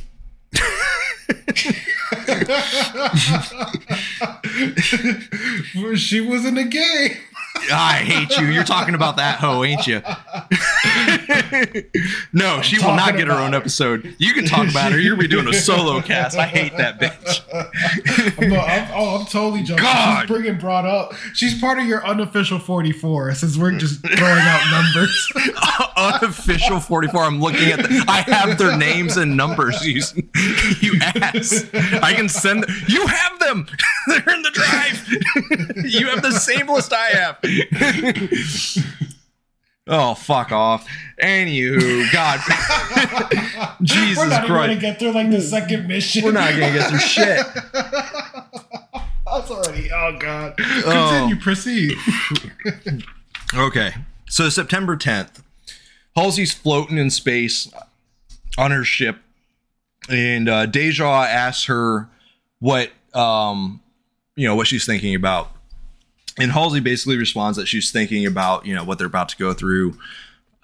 Um, she questions her morality of the event, but she doesn't put anything to pen and paper. She does later on. We'll get to that. But she goes ahead and she gives Deja the go ahead, the green light to begin Spartan 2. And what happens is ONI operatives then begin to go through and abduct 75 children from their homes, foster cares, wherever. They abduct these 75 kids that Halsey identified as candidates and starts bringing them back to Reach. All of these 75 children are replaced with, if you remember last episode, we talked about Halsey and her little pet projects. While she's getting coffee and buying diaries. Uh, man, we're getting continuity. We're getting good at this. Um, sure, they replaced them all with flash clones of that abducted child, knowing full well that chances are they're going to die. Those flash clones. Well, weren't they? Uh, weren't they purposely made to die so that way it wouldn't be no Nope. questions at all? No, they were not. Oh, And that's even worse. No, they were not made to die. That's just a side effect of. That's why they're called flash clones and not pure clones. So flash They've gone in a clones. flash. yeah, because they not only are they gone in a flash, but they're also quickly produced. And that's why they were chosen to do this is because worst case scenario, though, yes, it, it was kind of a win-win. Even in the worst case scenario of the clone, ONI still wins in the fact that nobody's going to question what happened to that kid because that kid's dead. They have a death certificate for that child. Best case, best case scenario, it, it's a clone of that original child. So it takes the role of that child, thinking that it is the child of those parents, and lives the life. It's it's about if I had to give you percentages off the top of my head, and I don't have any basis for this, but off the top of my head, just for the view the listeners, it would be um, probably 75% chance of death, 20% chance of them becoming disabled in some sort, whether it be from like early onset Alzheimer's or mental disease. And then uh, the remainder of the percentage gone to like actual successful living. I just want to say, You know how like the level of of fuckery to kidnap a child and then to give somebody the exact ex, exact same copy of said child. Memories and I'll- like I'll, I'll uh, you remember you the game Soma? This is exactly Soma right here. I didn't know you played uh, Soma. Bro, I'm an intellectual. I'm dumb, but I'm an intellectual. I'm dumb, but I'm uh, not stupid. he gets it. But yeah, man, I'm, I'm more pissed off at the fact that this this government, this universe wide government, damned a bunch of people financially. Well, here's the thing it's all a numbers game. And when ONI is thinking about it, they're not thinking of kids and families. They're thinking about it by the numbers. You just had how many millions just died last episode? Oh, Ten. like eight, eight, eight, eight, It- I- nine. not crazy. You know, It's crazy. that was the last episode. How many the episode prior? about like 10, 10 11. The- you see where I'm getting with it. So when we're talking, we're talking a couple million dead from unnecessary. ah, I shouldn't say unnecessary, but from war every couple years. What's 75? Do when you have the chance, it, it- it's kind of like by the numbers. You remember that uh, that that drawing where it's uh, a guy standing by a train post and you know the train's going down the track it'll either hit this one person or you can or it's going to hit three people or you can pull the lever and the train will go over and hit just one person would you pull the lever? It's that. It's ONI's thinking about this of 75 people secure the fate of millions is totally worth it. And that's something that like morally we kind of have to subject ourselves to and question. And honestly, even Halsey questions it very all the time. Like her diary is her diary as well as well as um the fall of Reach is just riddled with I won't say guilt, but I will say questions that Halsey doesn't have the answer to, and it pisses her off because she is the smartest person she knows, and she can't even answer like if what she's doing is the right move. It's the only chess game she's ever played where she's not sure of her next move. And it's Uh, on a wanna- galactic scale. Ooh. I do want to interject real quick. Um, if you ever want to see the actual trolley decision, like played out with real people, uh, look up Vsauce, uh, look up Mine Mind Field. I believe that was the show. His YouTube premium show. There is a legit episode where they got with specialists, psychologists, and they set up a, a fake trolley simulator and people had to make the actual decision and it is crazy. If you like that, watch The Push. I'm telling you, it'll blow your fucking mind. It is the most mind blowing thing I've ever watched about how people can just fall for it. Uh, just just watch it. Come back to me. It's on our watch list. It's it's on the You, Me, and Lore watch list. The the push, not push, not push. That's a different movie. Don't watch it. It's bad. The push is good. And real quick, when we wrap up, you, me, and you got to talk about a certain British movie. I'm excited because I don't watch anything foreign. I'm all about American made. I'm just kidding. No, I'm down. Um, but going into it, so uh, there, I'm not going to go into too much of the other candidates. Um, I will bring up that Halsey has made special notes about, especially specifically about number 87. Uh, number 87 being Kelly.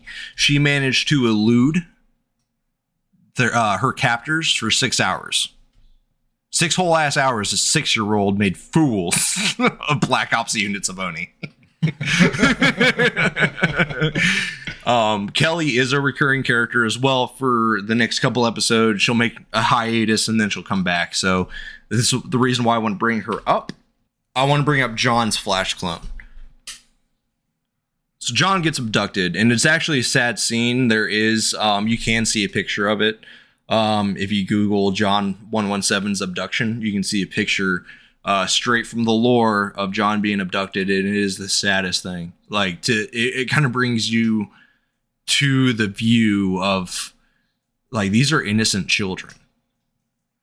They're innocent. They have no idea what's about to happen. They didn't outside of Soren. they they didn't sign up for this shit. Um, but John's uh, flash clone it, it, it pretty much only lives a few days. It, it, it's almost instantly dead. Um, it, it's listed. Uh, the death certificate is provided very soon after the flash cloning. Oh, they knew. Yeah, man. Oh, they knew. Um, that I'm gonna jump forward a few days because it does take a while. bearing in mind this is going through the whole galaxy of them abducting these 75 children. Um, on September 16th, there are still kids coming into the facility. There's a few there. Not all of them are there. They're all kind of wondering what the fuck's going on. Um, this is about six days after the abductions for a few of them. Um, Dr. Halsey and Keyes part ways. And Halsey writes that it's for his protection as well as the protection of the program. Um, she requested, specifically requested his reassignment, but gave ONI no reason as to why he should be assi- reassigned. Just said, reassign this motherfucker. Um, I don't know if it was Halsey's morality, because at this point, this is a, I don't want to say like everybody feel bad for Halsey, uh, you know, fuck the kids, feel bad for Halsey. I, I, but Halsey is having a, a, crisis of morality for these two weeks, two whole ass weeks. She's having a, a, crisis of morality. I do believe that part of her reassigning Keyes was to spare him from having the same dilemma that she's currently under. What do you think, Ken Dog? No, that's exactly it. And I think the the other thing too is um Halsey is a very what pragmatic person, I guess is the best way to best way to put it. Best way. Right. And the the thing about love is it makes you fucking soft. So clearly, yo, she knows what she had to do. She's she couldn't keep because the thing is you can tell by Keyes' opinion, even with the Soren situation, it's hard not to feel for these children and know for the fact that uh, listen, we're about to ruin their lives in ways they can't even imagine. So it, it's a case of when you start developing feelings for people and all that, you know, you you you tend to find that more nurturing side. And and for what they were about to kick off, you you it, it got to be nothing but steel and brass and cold ice. Mm-hmm. Yeah, so no, I would I would have I would have told Playboy thanks for everything and peace out, but I got to do this. I agree with you 100%. Um the next real date is September 23rd of 2517. Mm, getting close.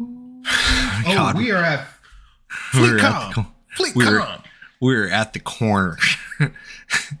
um on September 23rd, 2517, all the candidates are assembled. They are all there, all 75 of them. Um, there are there is one of note that did elude capture entire, entirely. Um, but we're not going to go into that one. That one would be a bonus episode. Um, on the September 23rd, 2017, Halsey is informed that all 75 candidates are there and um, Deja is the one who informs her. Um, it's not in in person. Deja, the little AI, comes up and you know says, "Hey, all the kids are here," and asks um, Halsey what her next move is. Like, what would you like to be done? And uh, at twenty three hundred hours, uh, Halsey I'm sorry, well, a little bit before 2300 hours, but about 2230 hours, Halsey begins a, di- a diary log with Deja. And in that diary log, uh, Halsey basically expresses regret. I'm not going to go through the whole log, but she basically expresses regret for everything that she has done and everything that she is about to do. She basically questions her morality. She starts to question if she's even a human ever anymore um, that's how like this really struck her. Like she's starting to question, you know, she's she's always been a scientific person. Like A equals B, B equals C, and uh, this this really hit hit her in a way that she was not anticipating. And at the end of the log, Deja um, begins to file it under her encryption so that way she only she could access it and Halsey tells her to scrap it instead, delete it from all records and tells Deja to forget it ever happened. Um cuz at 2300 hours Halsey assembles with Chief Petty Officer Franklin Mendez who may as well get his own bonus episode as well. Um, Chief Petty Officer Franklin Mendez is going to be the drill instructor for these children uh, they assemble in front of the kids and they begin to tell them in quote indoctrination phase one um what is about to happen to him. i would like to note that deja recommended heavily to dr halsey to lie to the kids and make them feel like superheroes and halsey told deja to fuck off and that she she um and the reason why is I don't know if it was a matter of like her protecting her sanity, but Halsey tells Deja to fuck off, and she at least owes these kids who she's kidnapped and is about to put through f- the worst things imaginable. We're not going to get into all of them this episode, but it only gets worse. um, but she tells Deja like they at least know they at least need like are owed to know why this is happening. They are owed that at the very fucking least. So she disregards Deja and they meet in front of the 75 candidates and um she expresses to them what their new mission is. She tells a whole a whole group of 6-year-old children and this is going to be a fact Ken Ken Dog and I argue about because we have once again differing information. Um, in my side, these kids are asking where their moms and dads are, and they are not understanding everything that the doctor is saying to them. And um, it's sad, man. It's really sad. Like it, it's fucked up. Like these these seventy five kids are basically asking where their moms and dads are, and Halsey's telling them that this had to happen for the sake of humanity. Which they don't fucking know what that means. They're kids. You know what's funny? There's a whole there's a whole naval code that that literally gives Halsey permission to to be like, hey, we're conscripting you guys into an army. mm-hmm. is what it is. It is what it is, man. Um, but even then, when that code was written, was that written about six year olds? Oh, You know well, what I mean? I- it, it, it was no the that that was made specifically for the Spartan Two program. So the answer Oh, you're, is yes. You're talking about that one. I was talking about the one that talked about the colonial military, uh, the CMA. Oh no, I'm talking about the one that's like, yeah, dead ass. Oh. We're gonna kidnap you. Yeah. this gives us. A Yeah, that's that's a fucking thing. Um, I do want to note that one child was very enthusiastic about it. Um, he's not named, um, but the one child asked if he was there to save everybody from fighting and killing each other.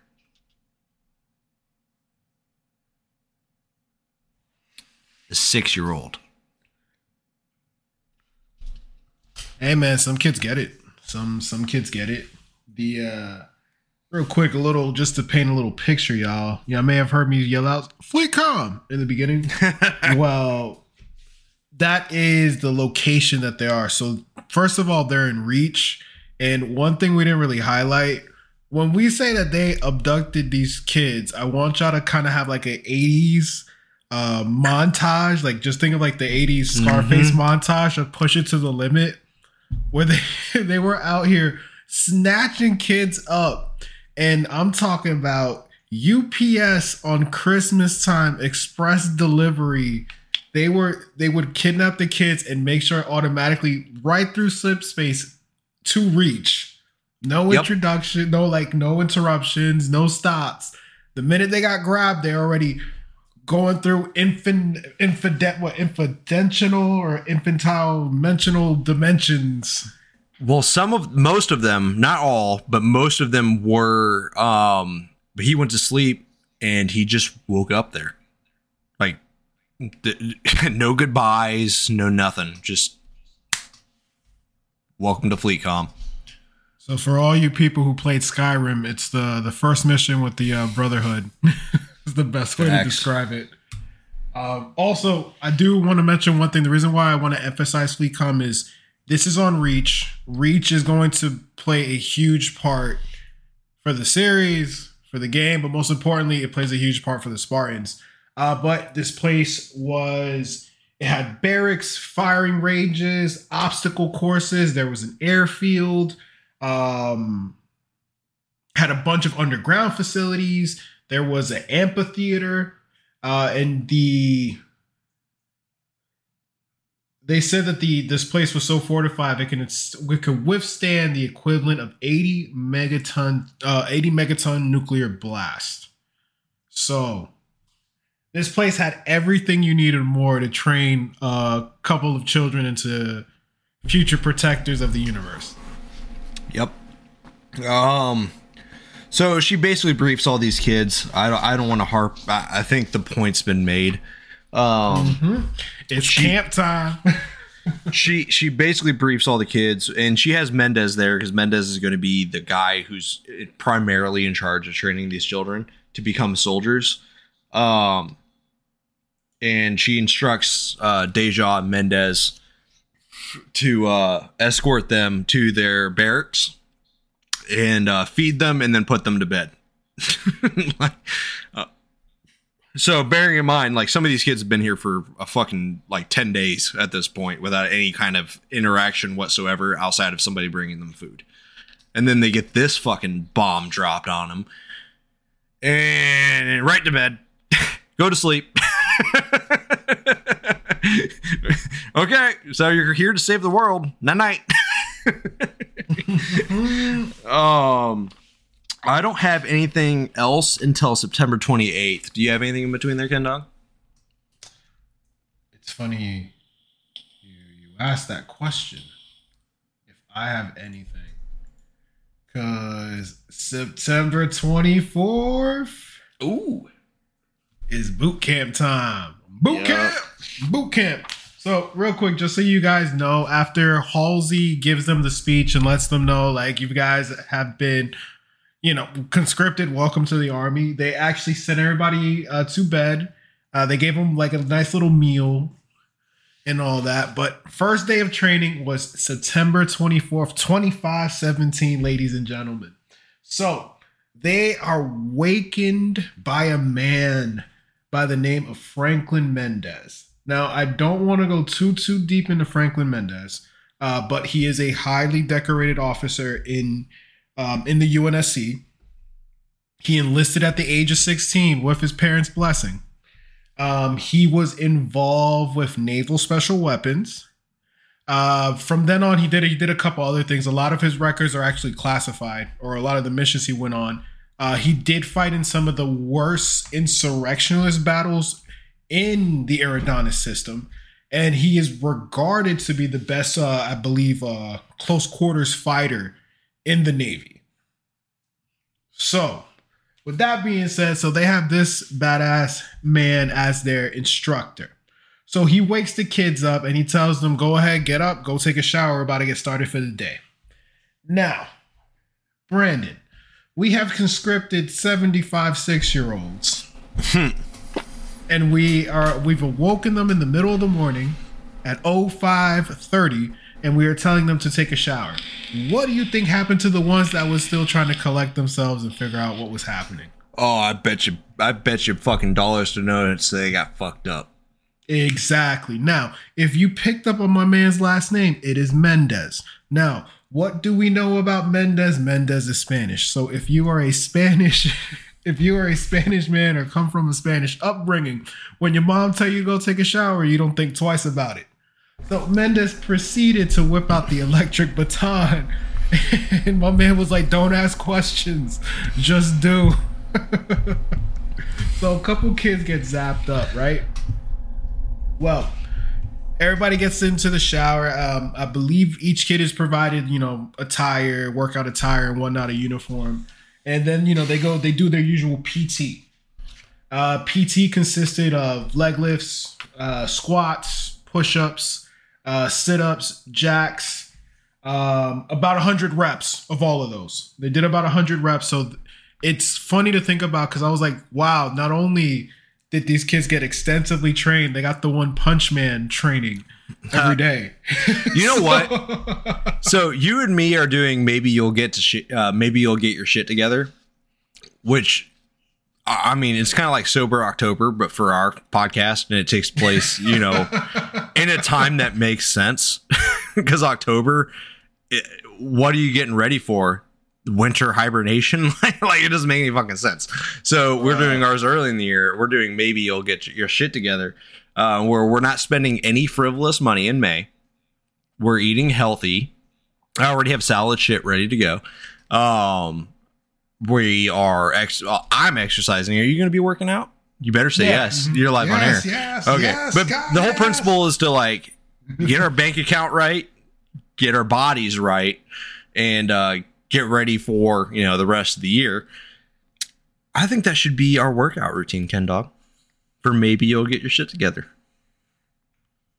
I'm gonna send you a video. We'll we'll talk about it. We're gonna we're gonna talk. about I've done this before. Like what what was just said. I've done this before. It sucks. Have Like? I'm not gonna say I'm not gonna say it's easy. Like like I'm not gonna sit here and be like, oh yeah, man, we're gonna we're gonna fucking go right through it. Especially now that I'm fat. like, um, Hear me out. Just just hear, hear me out. It's just I my schedule is gonna be a little hard. That's it. So oh welcome welcome to the fucking real world, jackass. nobody else's Like- schedule is hard. Like I can wake up with a toddler every fucking morning at fucking exactly zero six hundred hours. Like, do you think I want to be a part of that? fuck no. but I ain't trying to do hundred squats before fucking work. Well, guess what, dude? guess what? We do. I'm doing it. You can fucking be a part of it, or I guess you could take the easy way out. I mean, it's up to you, man. Like, I'm gonna be doing the right thing. If you want to do your own thing, that's cool. All right, bet, bet. I like settle for like fifty, but like hundred, I'm like fuck, man. I still got All things right, I tell gotta you, do. tell you what, tell you what. We'll start with 50. Even, I mean, six year olds did it, but I guess if you can only do half, we'll do 50. Oh, clearly, yes, uh, absolutely. you remember when you were six? Perfect. No, I don't. uh, endless amounts of energy. There was nothing you couldn't do at six. I have a two year old right now, and let me tell you, he's full of energy. But if I try him to do, try to get him to do anything he doesn't want to do, it is an immediate meltdown. That dude will do hundred leg kicks one at a time as he's on the ground screaming how he wants gummies. like, Uh, there we go. No, dude, I, I played at the, the playground with my, my goddaughter a couple months ago. I did, no. did you have an oh shit moment? Did you have an oh shit moment? bro? Even even if I was in in good health, even if I was in good health, playing with her whooped my ass. That's Like my that. daily. That's my every fucking day. Tell you what, we'll, we'll, we'll do half. We'll do half for the first week, and then and then we'll talk about it. All right, deal. deal. I think it'll be a nice little thing because you and I are going to run out of content pretty quickly for side quests. if we don't do, maybe we'll get our shit together because everybody's going to get tired of my same four jokes. Oh, we need to spice it up. But I- I'm not done. I'm white. I don't have any spice. Yes, you do. You like mayo. Mm. All right. I now- do want to bring a point to what you said about Mendez, though. Hispanic fucking drill sergeants are the hard asses of the military. really? Dude, I shit you not. Like, like, um, like when I was in basic training, like we had, uh, I had one black drill, uh, drill sergeant, one white one, and one Hispanic one, and I was scared of the Hispanic one. The black one was fucking massive. He was like six foot four, fucking built, dude. When I tell you he was built, I mean like, imagine a bodybuilder. Now put him in a uniform. Like built. uh, the white one was like your old school fucking like hard ass. Like it's hard to describe. Like imagine Desert Storm hard ass. Um, Uh, what's uh what's uh fucking dude man's name?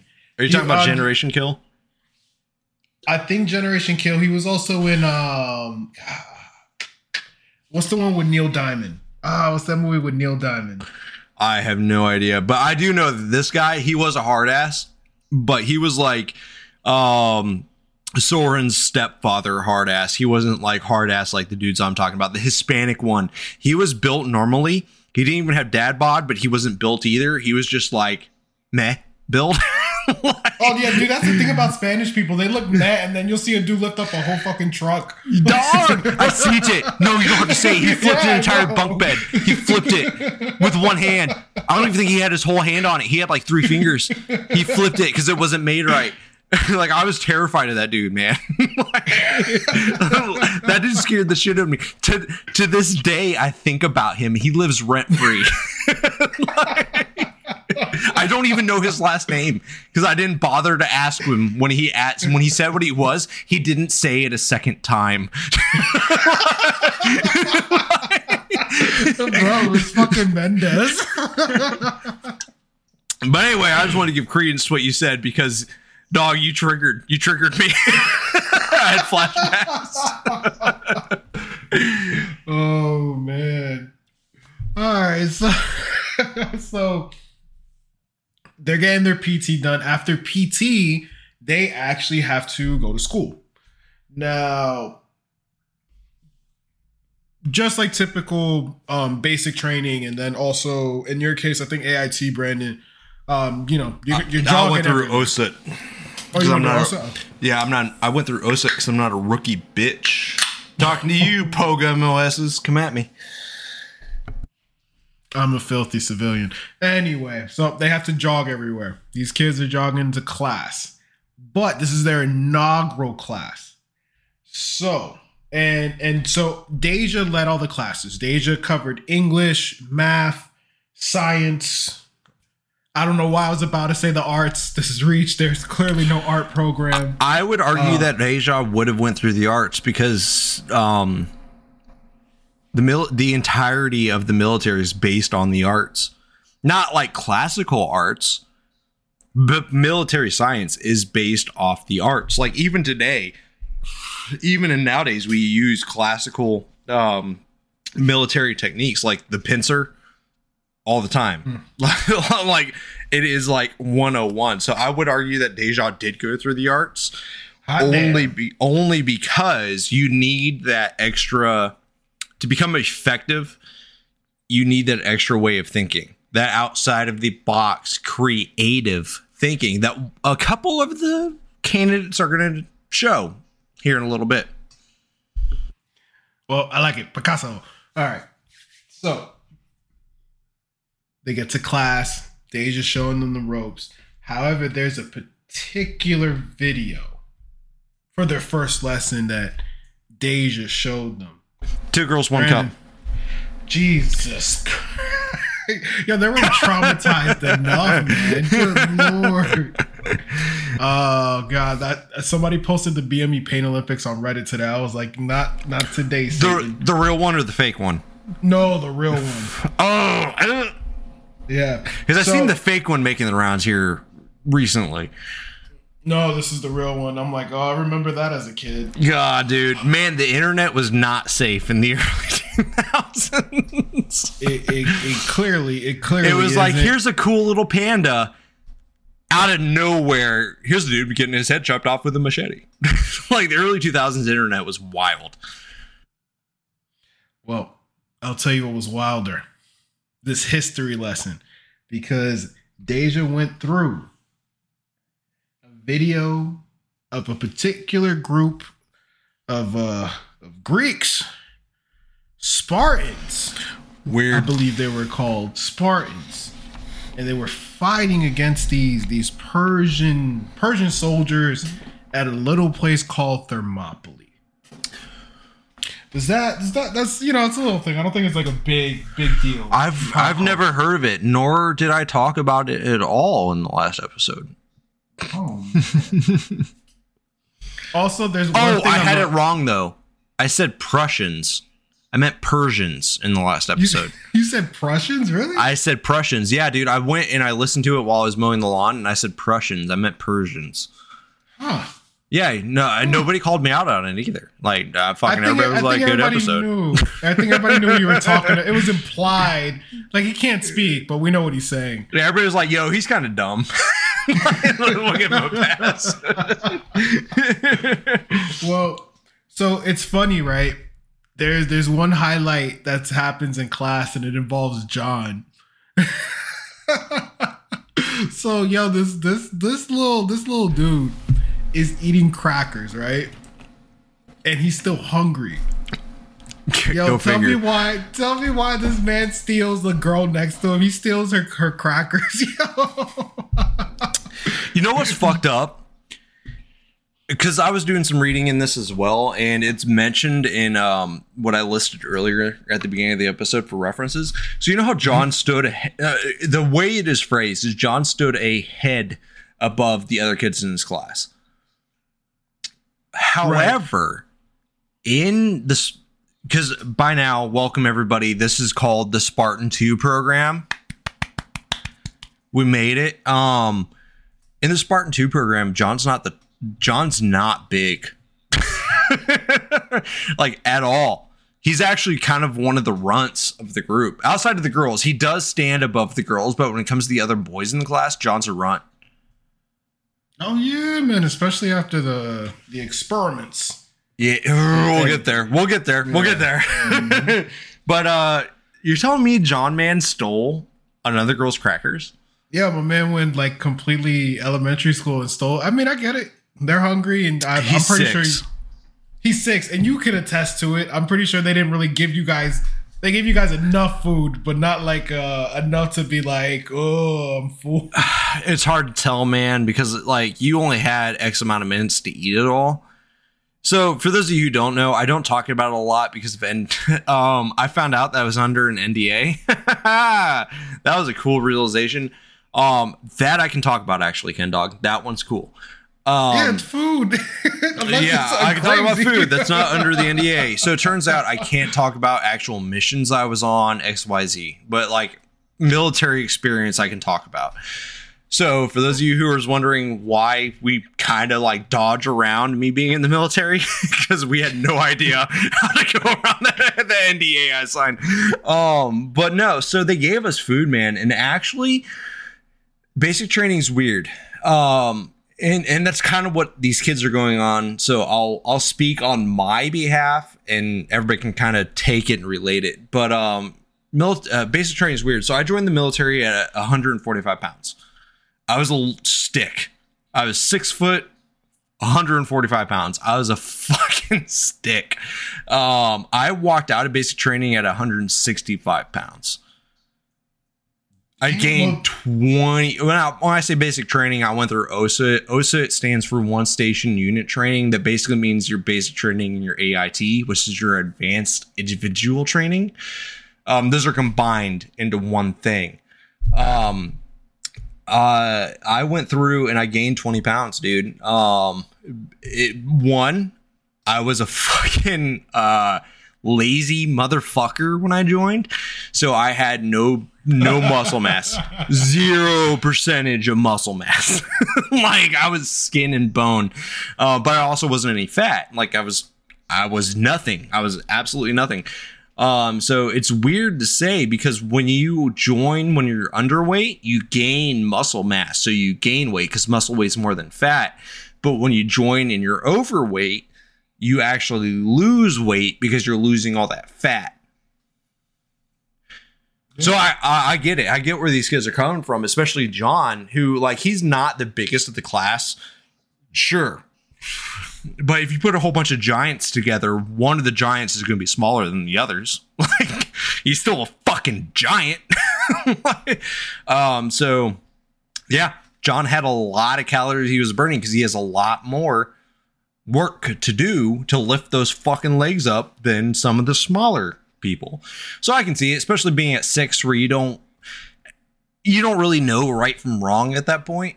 So I can see it. But yeah, no, I get it. No, that's perfect because it actually seg- segues us into the next thing.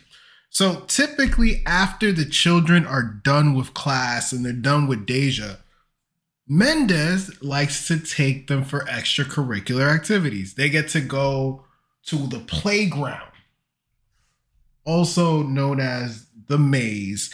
And by I, what I mean by going to the playground is you need to leave class, go on a two mile run, and then you will arrive to the playground.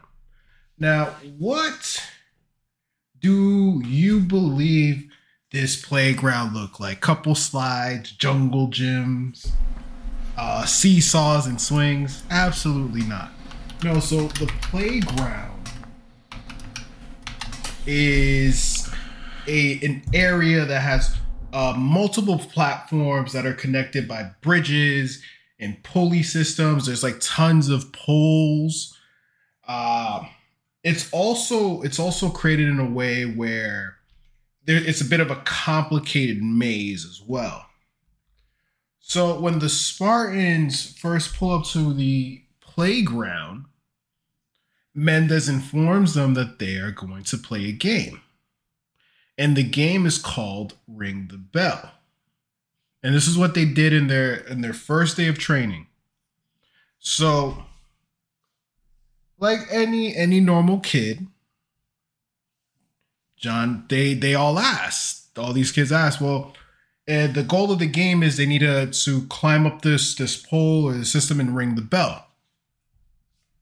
And the kids wanted to know what was the prize. So the prize for the kids in question was a delicious roasted turkey covered in gravy Oh shit. With a side of mashed potatoes, corn on the cob, and then for dessert, brownies and ice cream. You're fucking with me. Yeah. I will kill another man. I'm not even in it. and I would kill like- another man. I, I, I know you like the little setup, like, man, the kids are real hungry. John stealing crackers. Man, it's Oh. almost like we set that up. Looking at you, potential fucking advertisers, please come help us. Nailed it. So, and Mendez was like, well, since you guys wanted to know there's a prize, well, there is also a consequence. So the la- the team to come in last gets no dinner. Zero. So Mendez immediately tells the kids, okay, I want you guys to line up in rows of um of three. And he counts them off, and that and that's how each kid is specifically with a team. John gets he gets teamed up with Sam, excuse me, Samuel for some of you, Samuel 034 for some of you, and then. Kelly, Kelly 007, Speed Demon Kelly. So I want to make this clear. When John got put on the team, he was not ecstatic. Nope. He was not ecstatic. Like Kelly and Sam were ready to make a plan, and John's words to them were, Don't slow me down. so, and once the game started, John took off. And he, I mean, he he flew like a bat out of hell, right? So John is is dodging obstacles. He gets to a certain point. He figures out what is the, the direct path he needs to get to ring the bell. He figures it out and he gets there. He he beats other teams. He, he dodges and ducks, dodges other kids. And he gets to this pulley system and he has to literally climb up this this rope by himself to ring to ring this bell. So John's beating the odds. He's gotten past people. He's like watching kids following his strategy, kids finding other strategies. He sees fucking Sam and Kelly in the back trying to figure out their lives, and he's like, what a bunch of lames. And for a moment, as he keeps climbing, getting closer and closer and closer to the bell, he looks down and he actually almost loses his grip on the rope. And it was for a moment, that was just for a moment in John's life. He had a little bit of fear. Just for a moment. So John makes it to the top, baby. He rings that bell. One, two, three. And also, I do want to clarify the the rope that the kids have to climb to ring the bell. There's also a pole on it. So once the kids are done ringing the bell, they'll actually grab and slide down the pole. Well, John and his triumphant return. John is the first person, by the way. He is the first guy to go in there and ring the bells.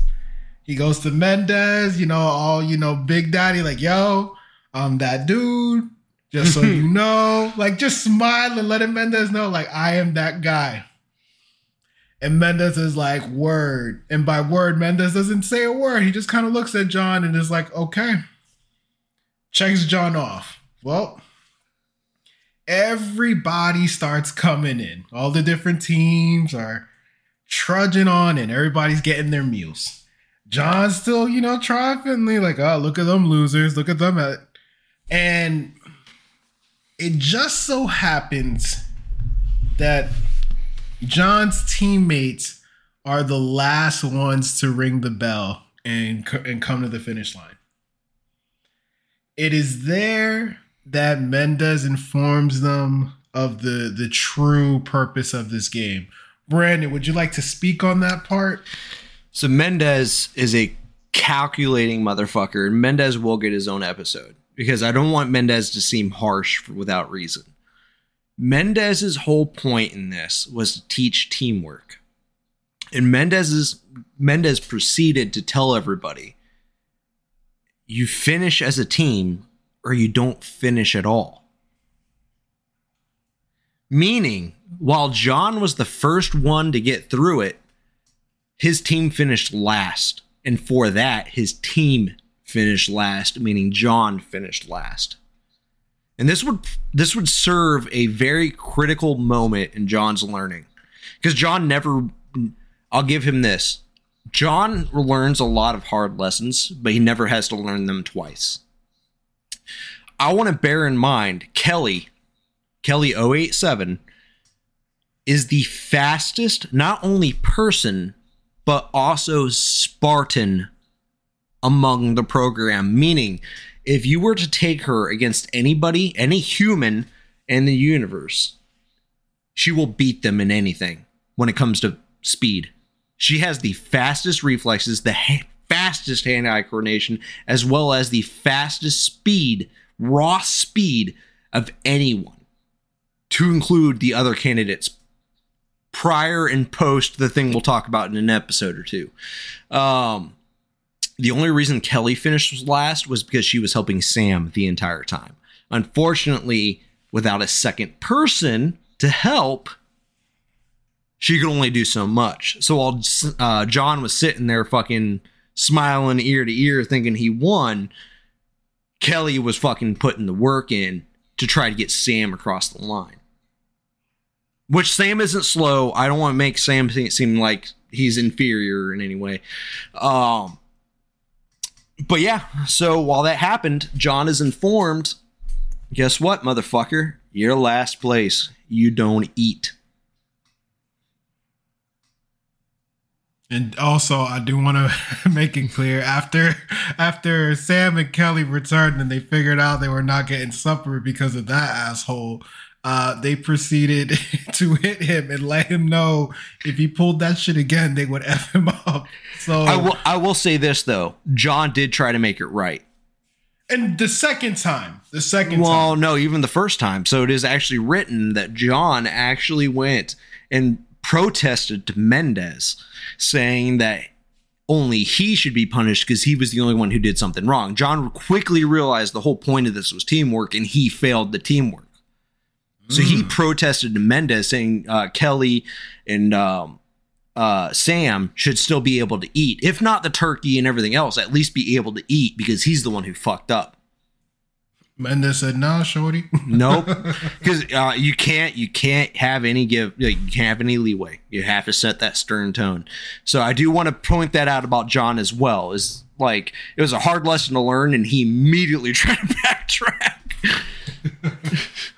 Well, John does get redemption, y'all. He does get his redemption. So they they do this regular routine. They wake up, shower, workout, class, go to the playground.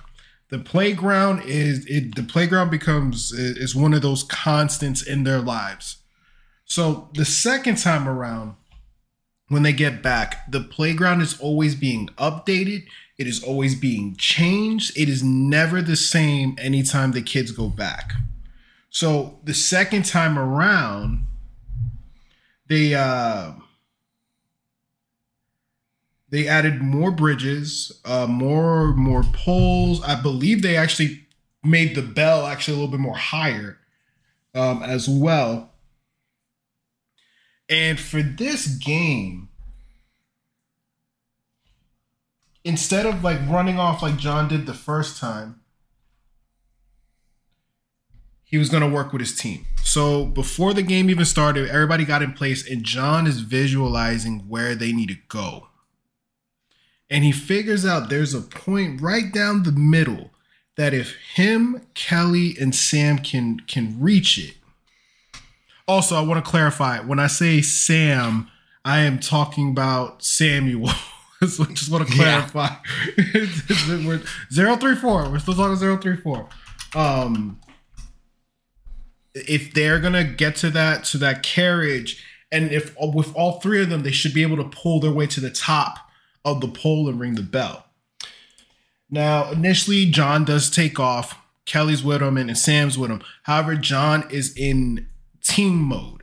So when he gets to the trolley that they're going to use to pull off, he's actually fighting off the other kids so that Sam and Kelly can get there because some other children also realized that was the quickest way up the up the up the flagpole to the bell. So clearly these children are not dumb. And there's also multiple children trying um, different bridges. There are actually other trolleys as well that reach the bell. So there's multiple different um, solutions being provided, right? Well,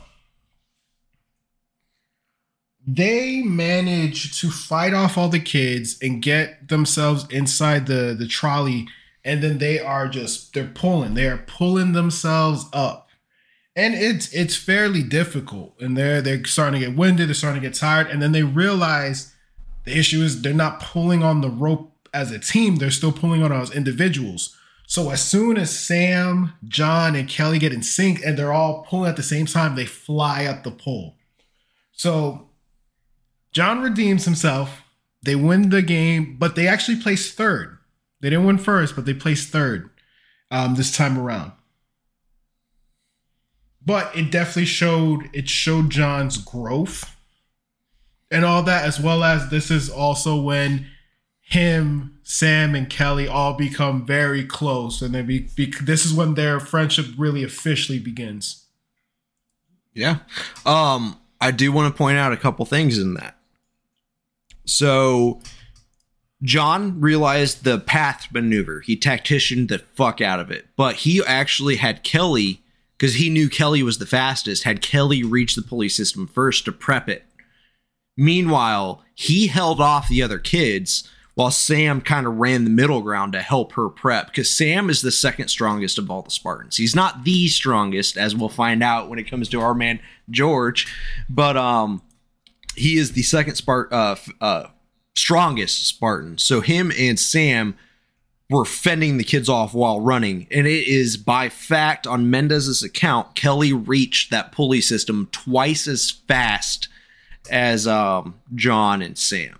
And I just wanted to annotate that. That's how fucking fast she is. But she didn't go there just to spite the other two. She only went there because John gave the I need you to secure that pulley. like time now. And that's why they got there as quick as they did. and then lastly the most important piece too Mendez smiled Yep. the most important piece. Um but yeah, man, no, I think that is the one of the critical learning curves that John conquered. And when they all went through it, I'll try to find the quote for a little towards the end here, but it was kind of cute. Um, oh, here it is. Um, Sam at the end of coming third and like realizing what it all was, Sam turned to uh, Kelly and John and he says, "We can be friends. I mean, if you want." It, it'd be no big deal. That's a quote. That's a quote verbatim. No, that is a quote, yeah. Um, Kelly just turns to him and says, "Sure." and uh, John looks at him and goes, "Okay, friends." Bro, that's the most kid shit in the world. Like, Most kid shit. We're best friends now. but no, that's it. And those three, uh, honestly, man, those three would be kind of inseparable for the rest of the training program, right? I, I can't think of a single time where they separated, especially No, they- going into blue. No, t- t- honestly, they we really don't see them getting separated really until um the Covenant War.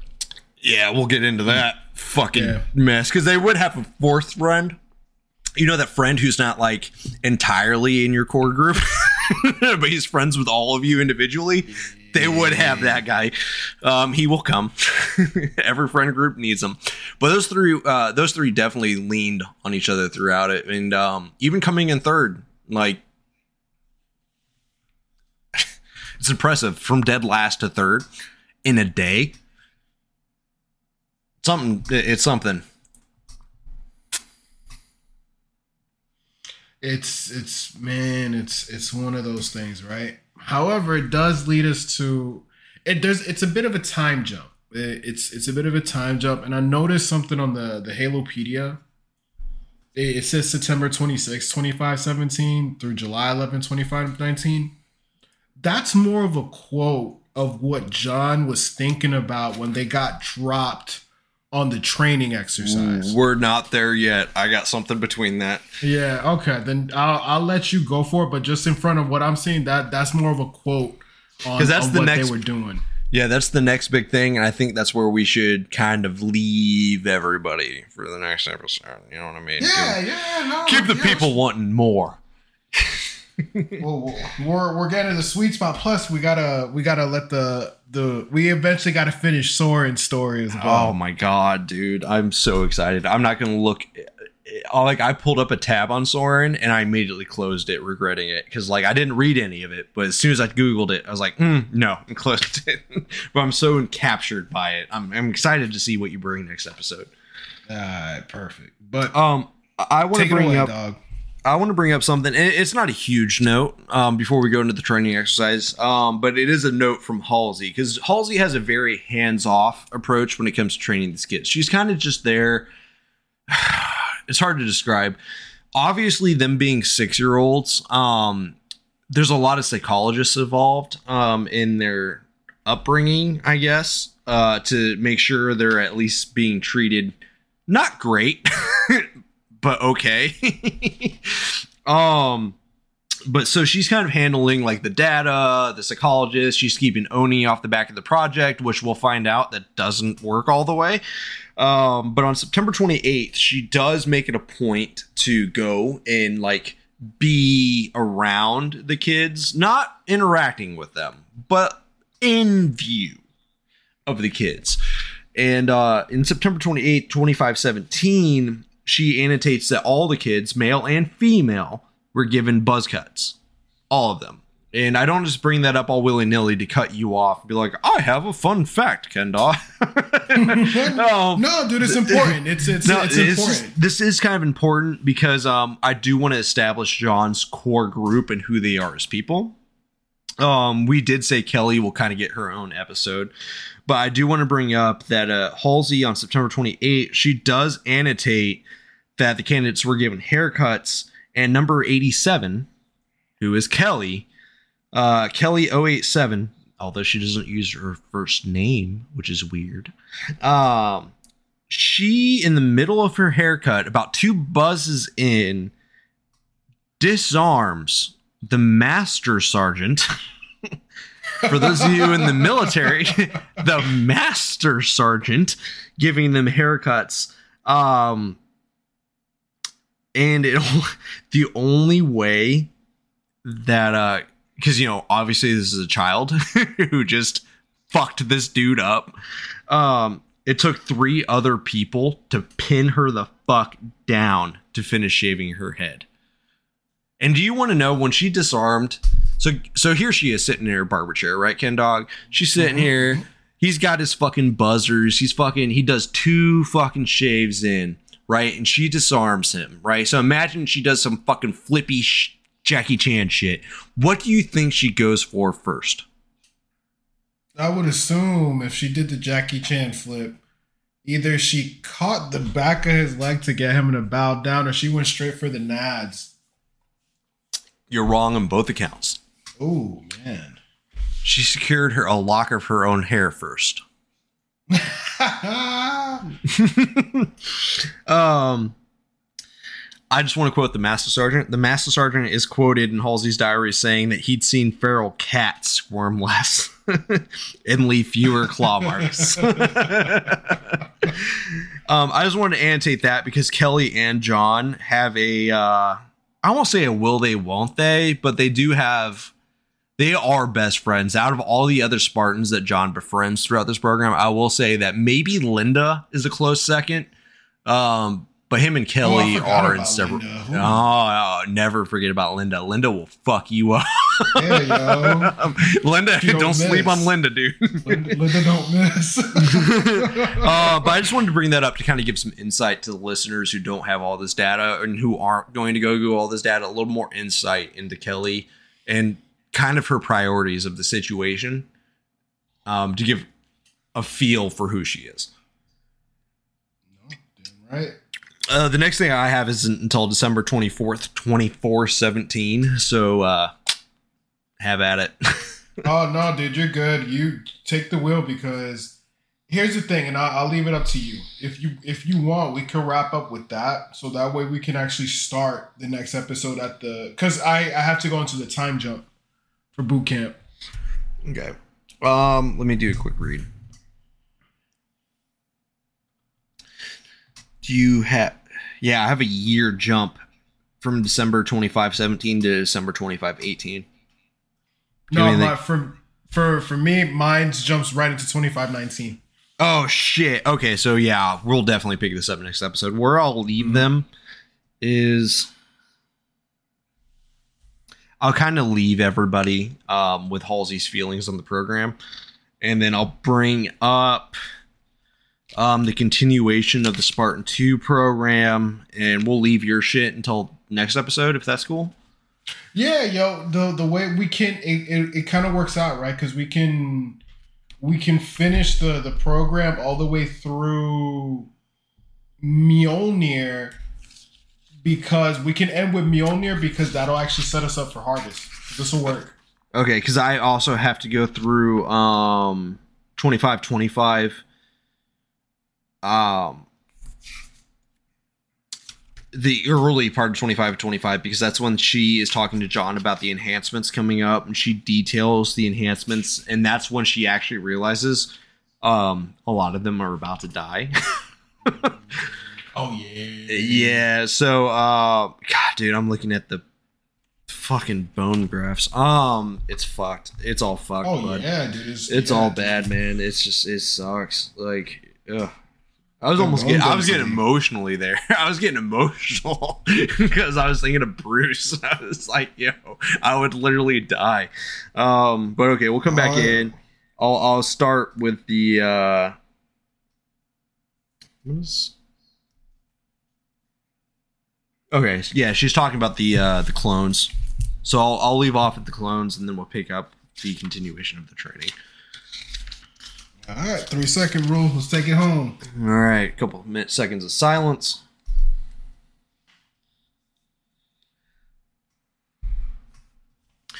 So, to get everything ready for, so to get everything ready for the next episode, um, because we are going to cut it here, folks. Uh, there is one note I do want to leave y'all with. Um, in December of 2517, Halsey is receiving the reports of what happened to those flash clones and she's going through them and um well it's not what she expected uh because I, I gave you the percentages for her actual perception of how everything was going to go you know that 75 split and um she's seeing that even in the clones the clones of these kids are living far beyond what she would imagine, even in laboratory conditions, not to mention real world, but even in laboratory conditions, these flash clones are doing far better than anyone can uh, could have imagined. So she actually created a new AI called Jackboot. And Jackboot's not important, um, but she created a new AI called Jackboot. I just thought it was a cool name. Um, so she she created Jackboot to specifically their only task was to track these clones. And Halsey makes it a note that um, what she thinks is happening is the whole nature versus nurture aspect of life, right?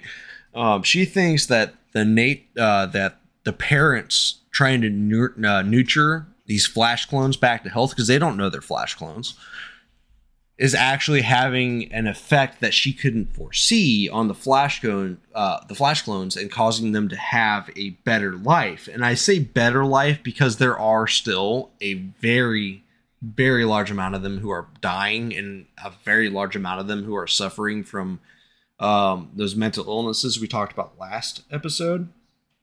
Um, but there's a note in here that I want to bring up where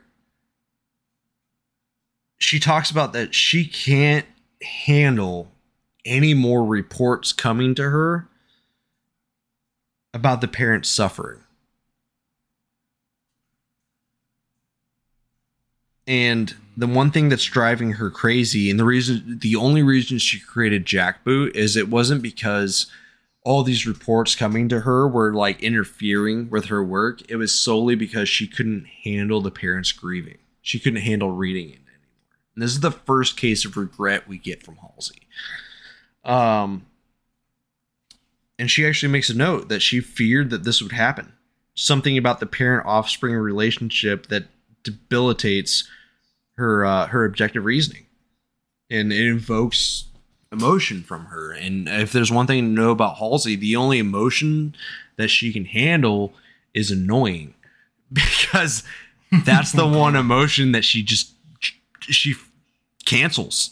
Every time Halsey has found something annoying, she finds a way around it or to stop it. Um, so she can't handle the grievance of the parents. But that kind of brings us up to the next episode that we're going to go into. Because next episode, we're going to go through more of Dr. Halsey kind of discovering who she is moral wise, morality wise. And um, we're going to go through more of the Spartan program with these. I mean, they're turning seven in the next episode. So they're still children, but a year under Mendez's rule may as well be 10, as we'll see from the reports that we're getting for the next episode. Ken Dog, do you have anything to add before I say goodbye to these beautiful people? Catch us next week when we hang out with Major Pain and we visit we visit a little location on Reach that everybody knows and love. Your mom's house. Take, Yo mama's house. Because when you listen to you, me, and oh, I'm sorry. Pitches. I'm sorry. Your sister's house. It's getting harder to tell the difference oh Lord. as years go by. Man, that, yo, that that listener. Hey, listen, we we we listen. We just want to take them out for a nice steak dinner. Bring them home. Never call them again. I'm sorry. You go on. You go. No, man, take us out. Take us out. Took us out last All episode. right. This is your baby. This is your moment. So this episode, we went over Dr. Halsey, her morality, as well as flash clone, uh, flash clones of the children, the children's rude awakening to the life that they didn't sign up for, ONI's biggest cover up to date, and Dr. Halsey had something slip across her desk a photograph of deep space. All these things we'll go further into on the next episode of You, Me, and Lore. Thanks for coming out, everybody. Later, y'all. Bye.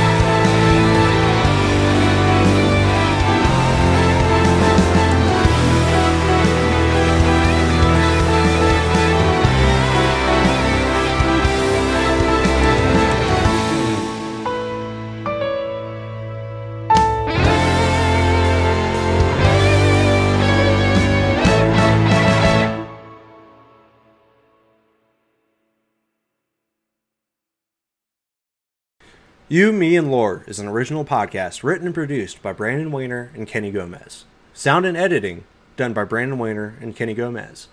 Intro composed and played by Achilles Amadasit. Transitions and outro played by Sam Gibbs. Both can be found at Fiverr.com.